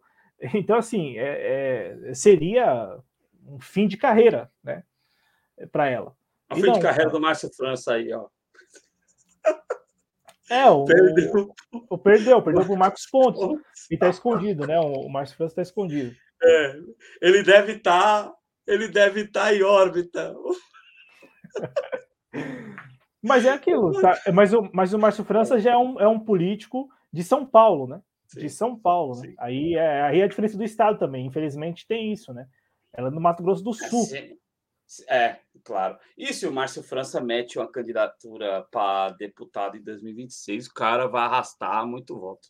E a prefeitura de é. novo em 2024? Vai saber se não aparece, já que aqui em São Paulo tem 10, 12 candidatos, 15 candidatos. Vai Ei, cara, e aí o pessoal rompe com o PT de novo. Puta, é o cenário. Não, não, mas aí, aí é aquilo, o PT pode ir com o pessoal e deixar o PSB porque o PSB não faz, não faz parte da federação mesmo, né? Então não teria esse compromisso. Não, Quem está amarrado. O PSB tem o vice-presidente. Sim, mas o PSB não é, não está amarrado ao PT e o PT não está amarrado ao PSB. Já o PSOL e a rede estão amarrados. O, P, o PT, PCdoB e PV estão amarrados, amarrados até para 2024 já, né? Para a eleição de 2024. Fora as fusões que devem ocorrer até lá. Então, acho assim, Adriano, que o PT apoiar o Guilherme Boulos aqui, até eu acho que até pode acontecer. Pode ser é inédito, será inédito, mas pode acontecer. Meter Agora, um vicezinho ali, né? É, meter um vice, prefeito. Eu acho que é, é possível. E, e, o Ricardo Nunes, né? Para terminar, a gente está já falando um monte de coisa aqui. O Ricardo é. Nunes, ele só pensa em 2024, né? Agora liberou os ônibus para domingo, porque ele não quer que em 2024. Ele acha, ele acha que ele vai ser eleito prefeito na urna. É, ele acha, ele acha que ele. É, mas assim, é aquilo, né? A capilaridade da máquina, né? É a máquina. Saber, né? é, o Alexandre... É, Roberto Kassab foi eleito. O Alexandre, né? E, e tendo o, o, o, Leite, né? O, é Alexandre Leite, né? Alexandre é Leite. o Milton Leite, né? Milton Leite. E aí Leite, o, é. o Alexandre e o Milton Leite, e os caras e os cara têm dinheiro, hein, bicho? Os caras têm dinheiro para investir. Os caras tomaram a minha região aqui, extremo leste de São Paulo, os caras tomaram do Senival, hein? Os caras têm dinheiro. Os caras têm muito dinheiro, porque não é possível conseguir tomar do cara, deste cara, né? Que vocês sabem quem é, quem acompanha aqui a TV já sabe quem é. É um mérito grande, né? Por, os leite, então haja leite, Você... haja leite. Mérito, é. mérito, mérito é o que não tem aí, né, Adriano? Vai saber o que. Tem muita coisa, é o que não tem é mérito nessas é. essas, essas tramas todas aí. Tem um acórdão aí, muito é. grande, né? Mas é isso, acho que o Ricardo Nunes ele tem essa. Ele tá pensando em 2024, porque, é, só para o público não tá entendendo, ele liberou o passe livre dois, agora no domingo, né? É, vai ter ônibus de graça na capital para votar. Eu, né, eu me surpreendi porque ele é bolsonarista, né? Mas porque. Então, mas é que tá é, bolsonarista das circunstâncias atuais. Porque em 2024, quem será o presidente? Quem será o governador em 2024? E, e já tem um candidato que vai é, rivalizar e concorrer contra ele, que é o Guilherme Boulos, está posto isso. Que até lá já terá um ano e meio na Câmara dos Deputados, que é uma, assim, um baita espaço para projeção pessoal, coisa que nenhum prefeito tem, mesmo o prefeito da capital paulista tem, né? Tem lá o, vai ter lá a tribuna, vai ter lá as causas que vai defender, enfim. É, o Guilherme Boulos é uma figura nacional. É mais espaço de, de você tomar pedrada do que de projeção. Né? É, exatamente. Por isso que o Celso Russumano sempre corre, né? Então, é, tipo, tipo assim, o cara sabe que é muito. É, é, o, o, adversário dele vai vir muito forte. O Graham Boulos vai vir forte para 2024. Vai vir muito forte. Porque até lá ele terá um ano e meio como deputado federal, projeção nacional, o Graham Boulos é conhecido nacionalmente, né? E fora que se o PT de fato apoiar a candidatura do Graham Boulos, é PSOL e PT com a. E, e outra coisa, um dado que não pode passar batido o PT ganhou na capital paulista, né? Tanto Lula como Haddad. Então tem isso também. O Ricardo Nunes, mesmo ele tá apoiando o Bolsonaro, apoiando o Tarcísio, a capital, a capital está com o PT, pelo menos assim, as periferias e tal, a maioria, né? Para não falar. Acho que o Boulos tem grande chance em 2024. Se então, ele for é... candidato, o candidato da esquerda, se fragmentar, lascou. É, não, assim, se ele for candidato do PT também, né? É isso. Porque a esquerda vai ter vários candidatos. Acho que o PT. Ah, o PT quando eu falo em né? fragmentação, é, eu falo mais em, em, sentido realmente do PT não ter uma candidatura própria. Agora, o Márcio França o ameaça. Se, se, o Márcio França resolver, não, eu vou, eu quero um cargo grande, né? Eu vou chutar a mesa. Aí a eleição fica indefinida, né? Mas, Adriano, em 2020 o Guilherme Boulos foi para o segundo turno e deixou o Márcio França pelo caminho, né? Então, é, assim, eu não sei, eu, eu acho que o, vai depender muito da configuração agora, dessa eleição. E para não deixar aqui, é, né, deixar aqui nenhuma ponta solta, o Ricardo Nunes apoia o Tarcísio, ele indiretamente apoia o Bolsonaro, mas não declarou voto no Bolsonaro, né? Então o Ricardo ah, Nunes está, é, ele, ele, ele, apoia o Tarcísio, ele, ele é, ele pode, ele vai, pode chegar a falar que é um serra da vida, né? Vota no Tarcísio e no Lula, né? Junto, Acho tá. difícil isso acontecer. Não, não, não. Mas é uma boa, mas, é boa. Tipo, tipo assim, é, é, olha só como ele está preocupado mesmo, porque assim. É a expectativa do poder. O governador pode ser o Tarcísio, então eu vou com o Tarcísio. A expectativa do poder presidencial é do Lula, então eu vou, tá, eu vou, vou fingir que eu não sou nem Lula nem Bolsonaro porque vai que o Lula vença. E a capital deu uma votação ao Lula e ao, ao Haddad, né? Então acho que ele também está ponderando isso. Enfim, ele só pensa em 2024. E aí a gente está vendo que o pessoal já está pensando mesmo em 2024, 2026, 2028, 2030 no semipresidencialismo já. Tá todo mundo pensando nisso já. Então, que o pessoal sempre pensa muito à frente da gente. Matheus Fernandes aqui falando que já viu vídeo de bolsonarista simulando petista. Ô, Matheus, a estratégia que está rolando mais nas redes sociais, aí eu falo de Instagram e Twitter, é o seguinte: tem lá um post do time Ciro Gomes. Aí o bolsonarista vai lá, finge que diz que votou no Ciro Gomes e que agora é Lula. Tem a postagem do Léo Pericles. O bolsonarista vai lá, diz que votou no Léo Pericles, mas agora é Bolsonaro. Tem apost... Eu já vi até no. Os caras são tão cara de pau, Claudio, que fizeram isso até no perfil do Léo Pérez. Cara, é inacreditável. Então a estratégia Mas... agora é essa: tentar confundir o eleitorado, que ah, é, eu sou de esquerda, eu votei no Ciro, eu votei no Léo Pérez, eu votei na Sofia Manzano, mas o Lula é ladrão. Então eu vou ter que ir de Bolsonaro. A estratégia no Twitter e no Instagram tem sido esta, Cláudio. Não sei se você chegou a ver isso. Mas, mas tem militante do Lula fazendo a mesma coisa, falando que votou no Bolsonaro e que agora, depois do Roberto Jefferson, vai votar no Lula. Ou é, é, muito cara de pau. Até aquele cara lá, o, o, o, Osmar, né? Do bar do Osmar, não sei, ele fez algo desse tipo. Ah, eu votei no Bolsonaro. Enfim, mas tem gente que tá fazendo sério, né? O Osmar fez é. brincando, mas tem gente que fez, fez sério. Mudou a. colocou a bandeirinha do Brasil e tal, falou assim, patriota mas estou com Lula. Sou de, é... É, eu não gostei no primeiro turno, Cláudio, quando na reta final, perfis claramente de lulistas, eu tenho que falar isso aqui porque eu não tenho rabo preso com o PT. Vocês, é, alô, companheiros da esquerdosfera YouTube, vocês podem entender que a gente não tem rabo preso, a gente não deve nada. Se a gente fosse depender do PT para esse canal existir, o canal já tinha fechado no primeiro ano. Vocês conseguem entender isso? Então, eu vi muito perfil lulista mudando toda a identidade visual, colocando a Rosinha lá, Ciro, não sei o quê, e dizendo que ia votar no Lula. E aí você ia duas, três semanas atrás na postagem dos caras. Alô, Noé! Para você não dizer que eu sou parcial. Eh, os caras eh, dizendo que ah, eu era, eu era, eu sou Ciro, mas vou ter que ir de Lula. Eu não gosto disso, cara. A gente não atribui a mentira sempre à, à direita e ao Bolsonaro. Por que, que a gente tem que trabalhar com a mentira? Ah, nós não somos a esquerda altruísta. Nós somos altruístas, nós somos os senhores da razão e da verdade. E a gente ficar usando esse tipo de estratégia. Eu, quando eu vejo esse tipo de coisa, eu sinto nojo, porque a gente é altruísta, né? A gente vai fazer a mesma coisa que os caras, eu sinto nojo. É, Júnior Bala, um abraço para você dizendo do Flávio Dino. Tá boa. Tá aí. Tá aí. Será que ele conseguiria? Porque quando você fala em Flávio Dino, eu lembro daquela ideia que se teve de ter Jacques Wagner presidente. Eu acho que poderia tentar descentralizar, sabe? Mas o Cláudio está balançando a cabeça ali. Não, talvez não tenha força é, nacional, né, Cláudio? Não, é que, é que é, eu, eu, eu, sinto em dizer isso, né? Claro que não é o que nós queremos, mas o, ah, Jacques Wagner, então. o Jacques Wagner só foi cogitado porque o Lula foi preso, e ainda assim, no final das contas, quem é, aceitou foi o Fernando Haddad. Então há uma resistência também é, em nomes que estão fora desse centro aqui, entendeu? Ó, não precisa ser de esquerda. O Eduardo Leite, por exemplo, a dificuldade que ele teve para poder lançar o nome dele, ele que prefeito de Pelotas, né, governador do Rio Grande do Sul. Então, sabe, é, é, é, bem complicado, viu, gente? É muito complicado falar de políticos que estão fora daqui, né, do centro do eixo Rio-São Paulo, enfim.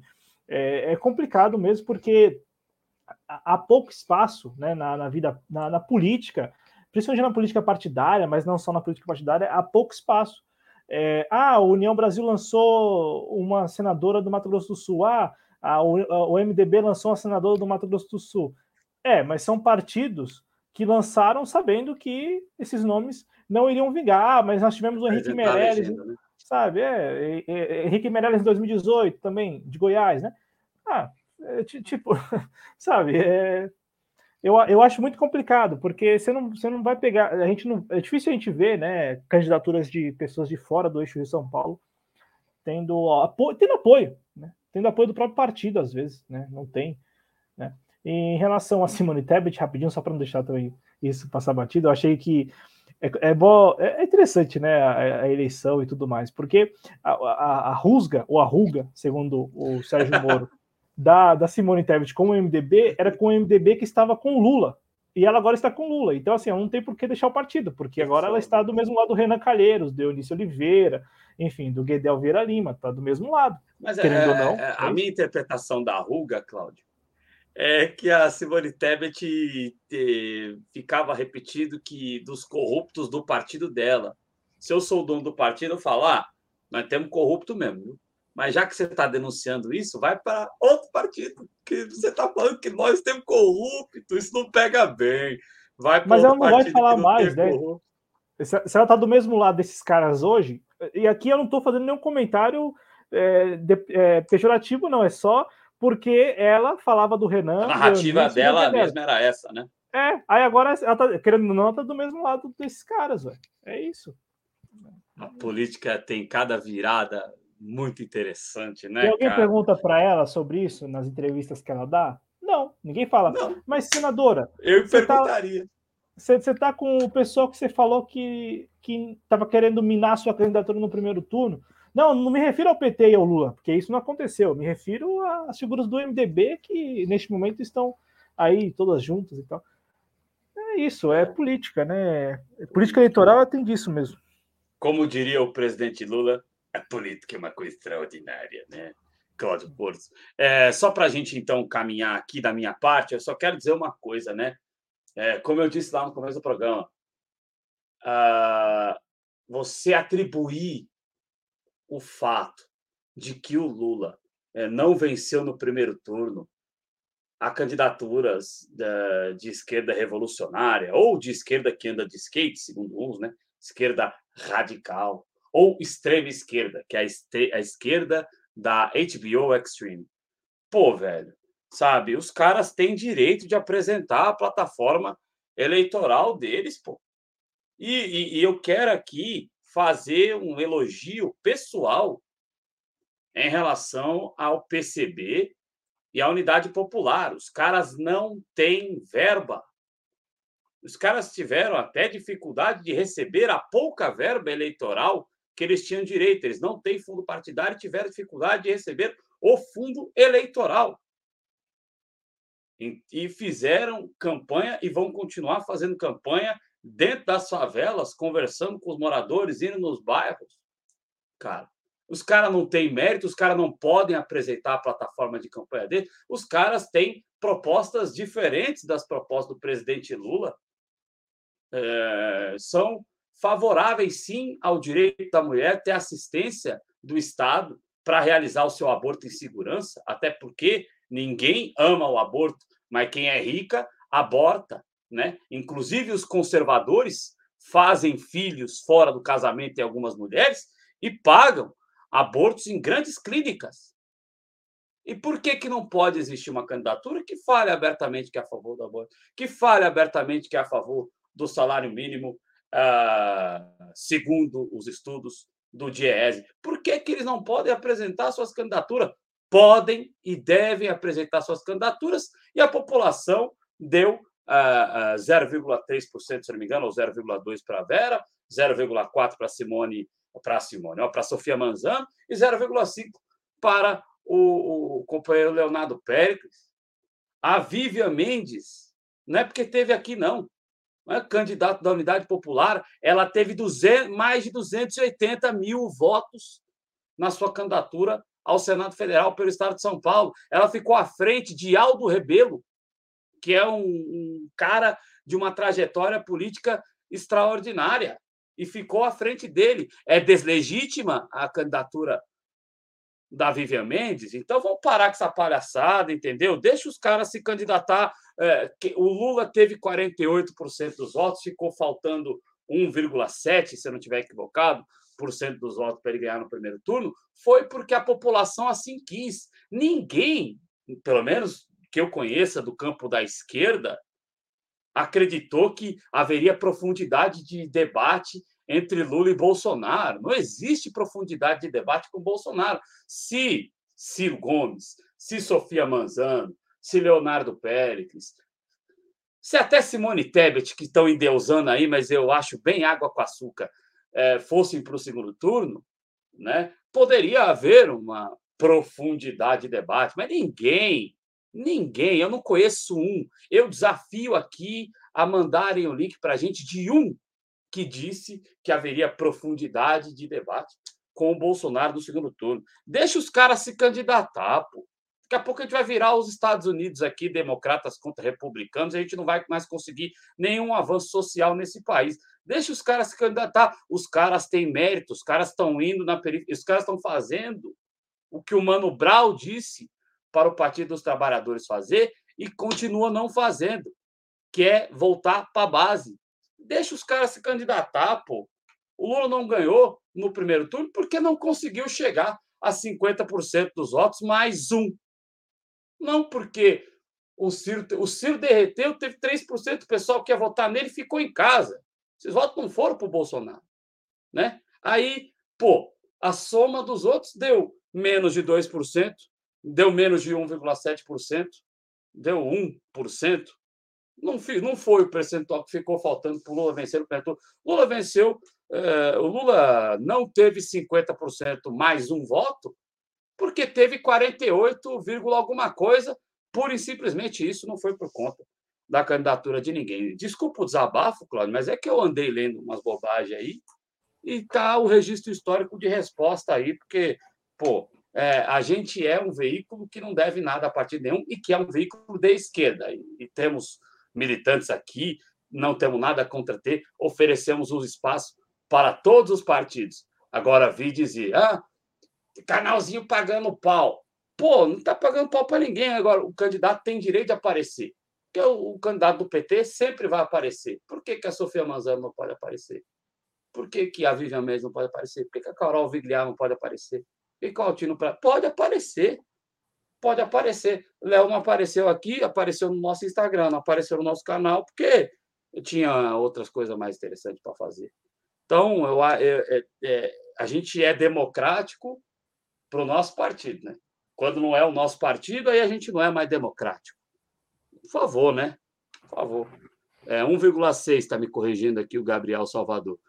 Desculpa o desabafo, viu, Cláudio? Alguma coisa a acrescentar aí na nossa live? Só o número, né? Você mesmo trouxe aí.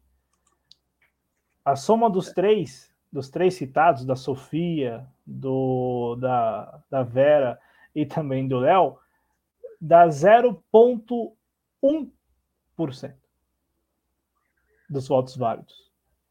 0,1% dos votos válidos. 0. Por quê? 1? É, porque a Sofia ficou com 0,02, 0,04, a Vera 0,02 e o Léo Pérez 0,05. Somando ah, piorou, isso dá eu 0. ainda tinha achado, eu ainda tinha achado Claudio, que era 0. É, eu ainda tinha achado que era 0. É, é, sabe, 0. É, meio, meio ponto. Não, é pior não. do que. Então, aí, gente, é, aí, me desculpa, os dados estão aí para todo mundo ver. Vocês meter essa de que o Lula não ganhou no primeiro turno por causa de candidatura de extrema esquerda, pô, gente, por favor, né? Fica à vontade, desculpa te Não, é, é só isso, não. Eu agradeço, agradeço o espaço, agradeço a quem nos acompanhou, agradeço a discussão também. É, é, assim, é que como eu não, não gra, é, graças a Deus, agradeço a Deus. Você não, você não, lê, por, você não passa por não ler, passo, por né? não frequentar esses ambientes aí, por não ler isso, agradeço publicamente ah, eu... a Deus aqui por isso.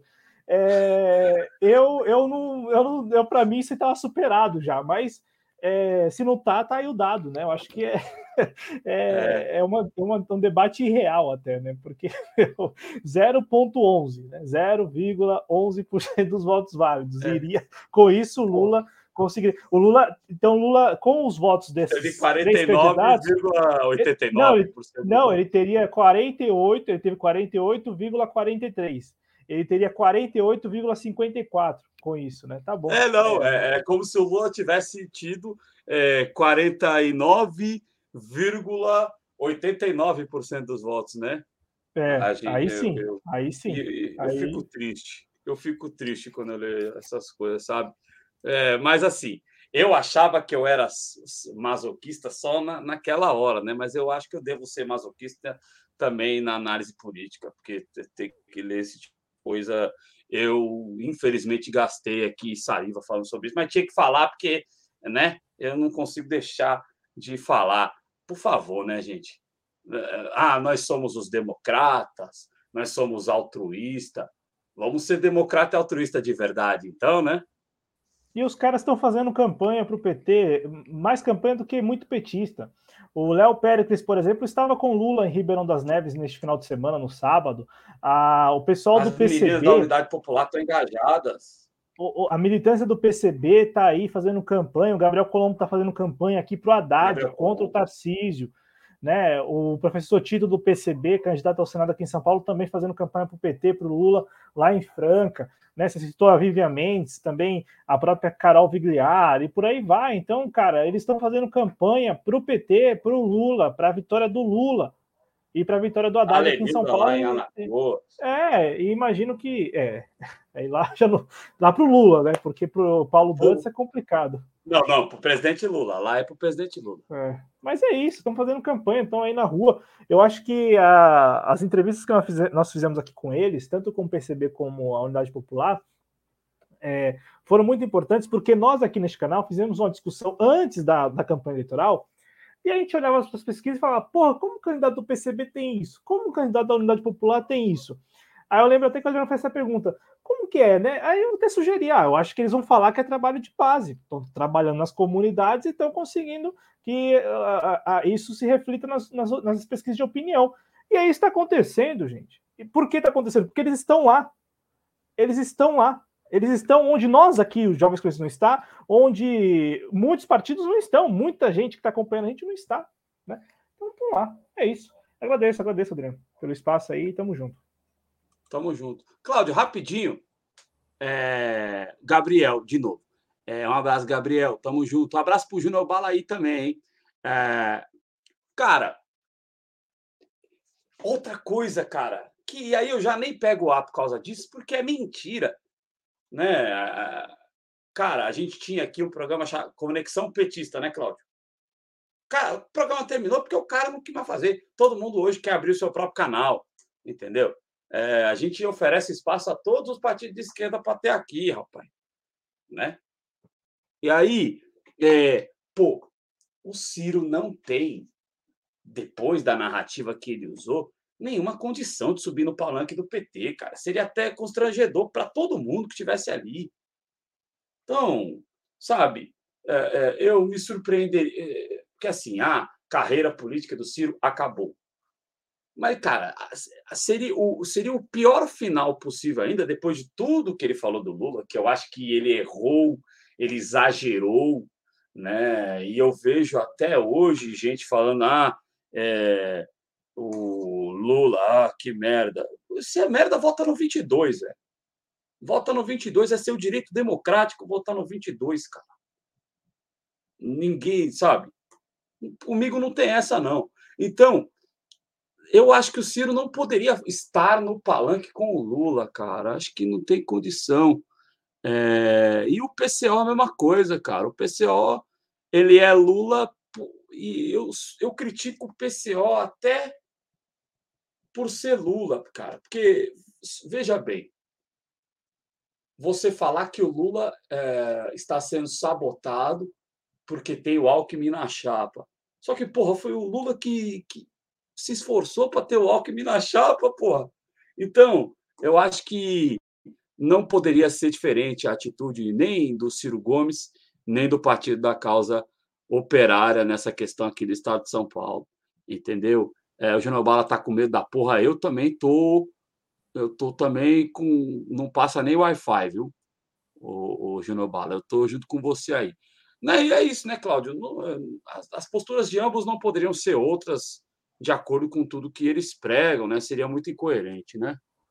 É, bem rápido. Eu acho que o PCO, assim, não tem surpresa nenhuma, tanto é que o PCO ele enxerga o Haddad como um representante dessa ala direita do PT, e isso é, é do PCO. Então, assim, é assim, quanto ao PCO, é muito coerente. Com relação ao Ciro, eu não vou é, usar o argumento que você usou, que é um argumento talvez mais é, analítico a respeito do comportamento e do, do que o Ciro é, praticou no primeiro turno. Eu vou mais no, assim, no que eu acho e posso classificar como racional. O Ciro, ele até falei isso no, antes do primeiro turno. Se ganhar, se o Lula ganhasse no primeiro turno, o, o Ciro teria o cenário ideal. Seria ideal para o Ciro se o Lula tivesse ganhado no primeiro turno, porque não teria esse constrangimento. Né? Não teria esse constrangimento que teve agora e que está tendo. Agora, o Ciro, ele não está participando da campanha, não é porque ele falou tudo que falou sobre o PT. Eu acho que é porque ele, de fato, acredita que, independente de quem vence essas eleições, ele vai sim conseguir, é, passar das eleições, vai conseguir reaparecer, vai conseguir se re recolocar. E nesse processo de se recolocar, é muito importante para ele não ter participado do segundo turno. Ser ter... pedra, né? Independente de quem vence. É, é, é isso. Então, nesse cenário, para ele é muito importante não subir em palanque de ninguém, não ficar pregando voto no Lula, não se identificar como a Simone Tebet está se identificando, por quê? Ele não tem perspectiva, por exemplo, de assumir ministério nenhum, se o Lula vencer. Ele não tem perspectiva nenhuma de voltar a ser aliado do Lula, se o Lula vencer. Então, para ele, é, é, eu acho que como político, depois da derrota eleitoral que ele teve e por ter saído menor do que, do que entrou, eu acho que faz todo sentido ele se ausentar, ficar afastado, de repente gravar mais um vídeo pedindo para as pessoas votarem com uma orientação Estão do partido dizendo que ele vai... Lula. Entendeu? Estão dizendo que ele vai gravar mais um, né?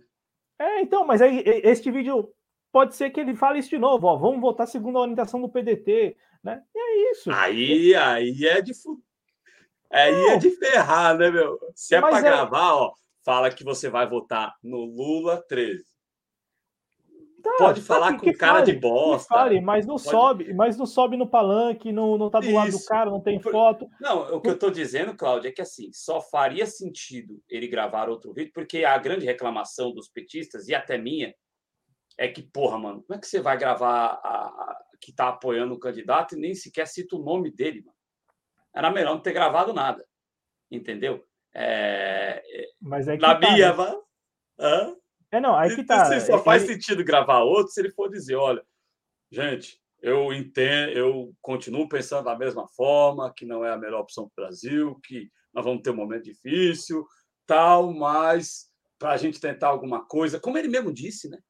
Só que eu só mudo o seguinte: é Lula 13 no domingo dia 30. Mas, mas quanto a isso, Adriano, isso não muda, não muda a estratégia dele de ser uma figura que se afastou do segundo turno. É isso. Né? É isso. É, é, eu, eu, eu, eu enxergo estratégia política por trás desse e não e não assim ah não há clima não há clima para eu subir no palanque ou por tudo não, que eu falei não isso isso isso isso não entra na, na soma porque é o seguinte se, Lula, se o Ciro quisesse subir no palanque hoje se o Ciro quisesse subir no palanque ele subiria de não, boa. não se ele quisesse ele subiria mas então, é isso é, assim, não, mas, não, não sobe, mas imagine a posição mas ele não quer porque ele tem uma racionalidade, como que ele, tendo todas as opiniões, ou dando, não sei nem se ele tem aquelas opiniões, mas dando todas aquelas opiniões que ele deu, como é que ele ia estar no palanque? Então, é claro que ele não vai querer subir no palanque nenhum.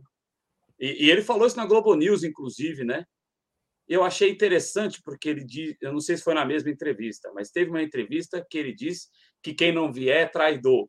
Ah, mas isso aí foi ano passado. Mas, veio, mas, mas isso é bem antes, não. Mas aí, aí, aí, a gente já, aí, aí, eu já não entro nessa seara porque é muito tá da, da, militância, né? Da militância do PT. Aí, para mim, isso não tem oh, qualquer relevância. Um abraço pro Noé, militante do PT. É, eu, eu, não tenho nenhuma. Não, isso não é. Para mim, isso não tem nenhuma relevância, né? O que o Ciro não, falou na Globo News e tal. O que eu, o que eu acho, assim, para terminar do meu ponto de vista, é: o Ciro está fazendo isso, eu acho, porque pensa mesmo em ser pedra, como você trouxe. Eu acho que é uma estratégia política mesmo, já que ele perdeu tanto nessa eleição, que pelo menos ele passe ileso nesse segundo turno, sem, sem se identificar com o Lula, sem, né, para poder manter essa postura que ele adotou é, no primeiro turno. Vai que isso cola, né? Vai que isso continua colando. E outra coisa, com relação ao vídeo protocolar que, que ele soltou, é, é aquilo. É, ele em 2018 não viajou. Desta vez ele não viajou e gravou um vídeo. Mesmo assim, vão falar, porque sempre vão falar. Se ele tivesse viajado, se ele não tivesse viajado, se ele tivesse gravado o vídeo. É, teve uma live do Gregor, com o Gregório do Vivier que estão falando, falaram que se o Lula perder, a culpa é do Ciro. Caralho, que poder que tem o Ciro, hein? Pô, essa mania de pôr a culpa nos outros, botar a culpa na Sofia Manzano no Léo Pérez. Pô, gente, por favor, né? É... Mas aí, só para encerrar, né, Cláudio? Júnior, aí não precisa fazer outro vídeo. Isso aí, o primeiro vídeo já atende eu, eu, a minha opinião, não estou dizendo que o Ciro tem que fazer isso. Ele já fez o vídeo, cara. Se fizer outro vídeo, aí eu acho que só caberia outro vídeo se citasse o nome do candidato. Porque ah, se a luta é por um Brasil que tem algum jeito ainda, isso o Ciro já falou lá no primeiro vídeo que ele fez. Cláudio, algo a acrescentar aí? Um abraço para o Márcio Caraço. Um abraço para todo mundo aí, boa semana, até mais. Tamo junto, gente. Boa noite. E é isso aí. É, continue acompanhando a cobertura das eleições e a programação da TV Jovens Cronistas. Um abraço a todos, boa noite. E não esqueçam, hein? Vem apuração aí amanhã, a professora Ana Gisele, neste mesmo horário, às 19h30, estará aqui com o Cláudio Porto, é, falando sobre essa reta final de eleição no JC Express, tá certo? Um abraço, Cláudio, um abraço a todos. Boa noite.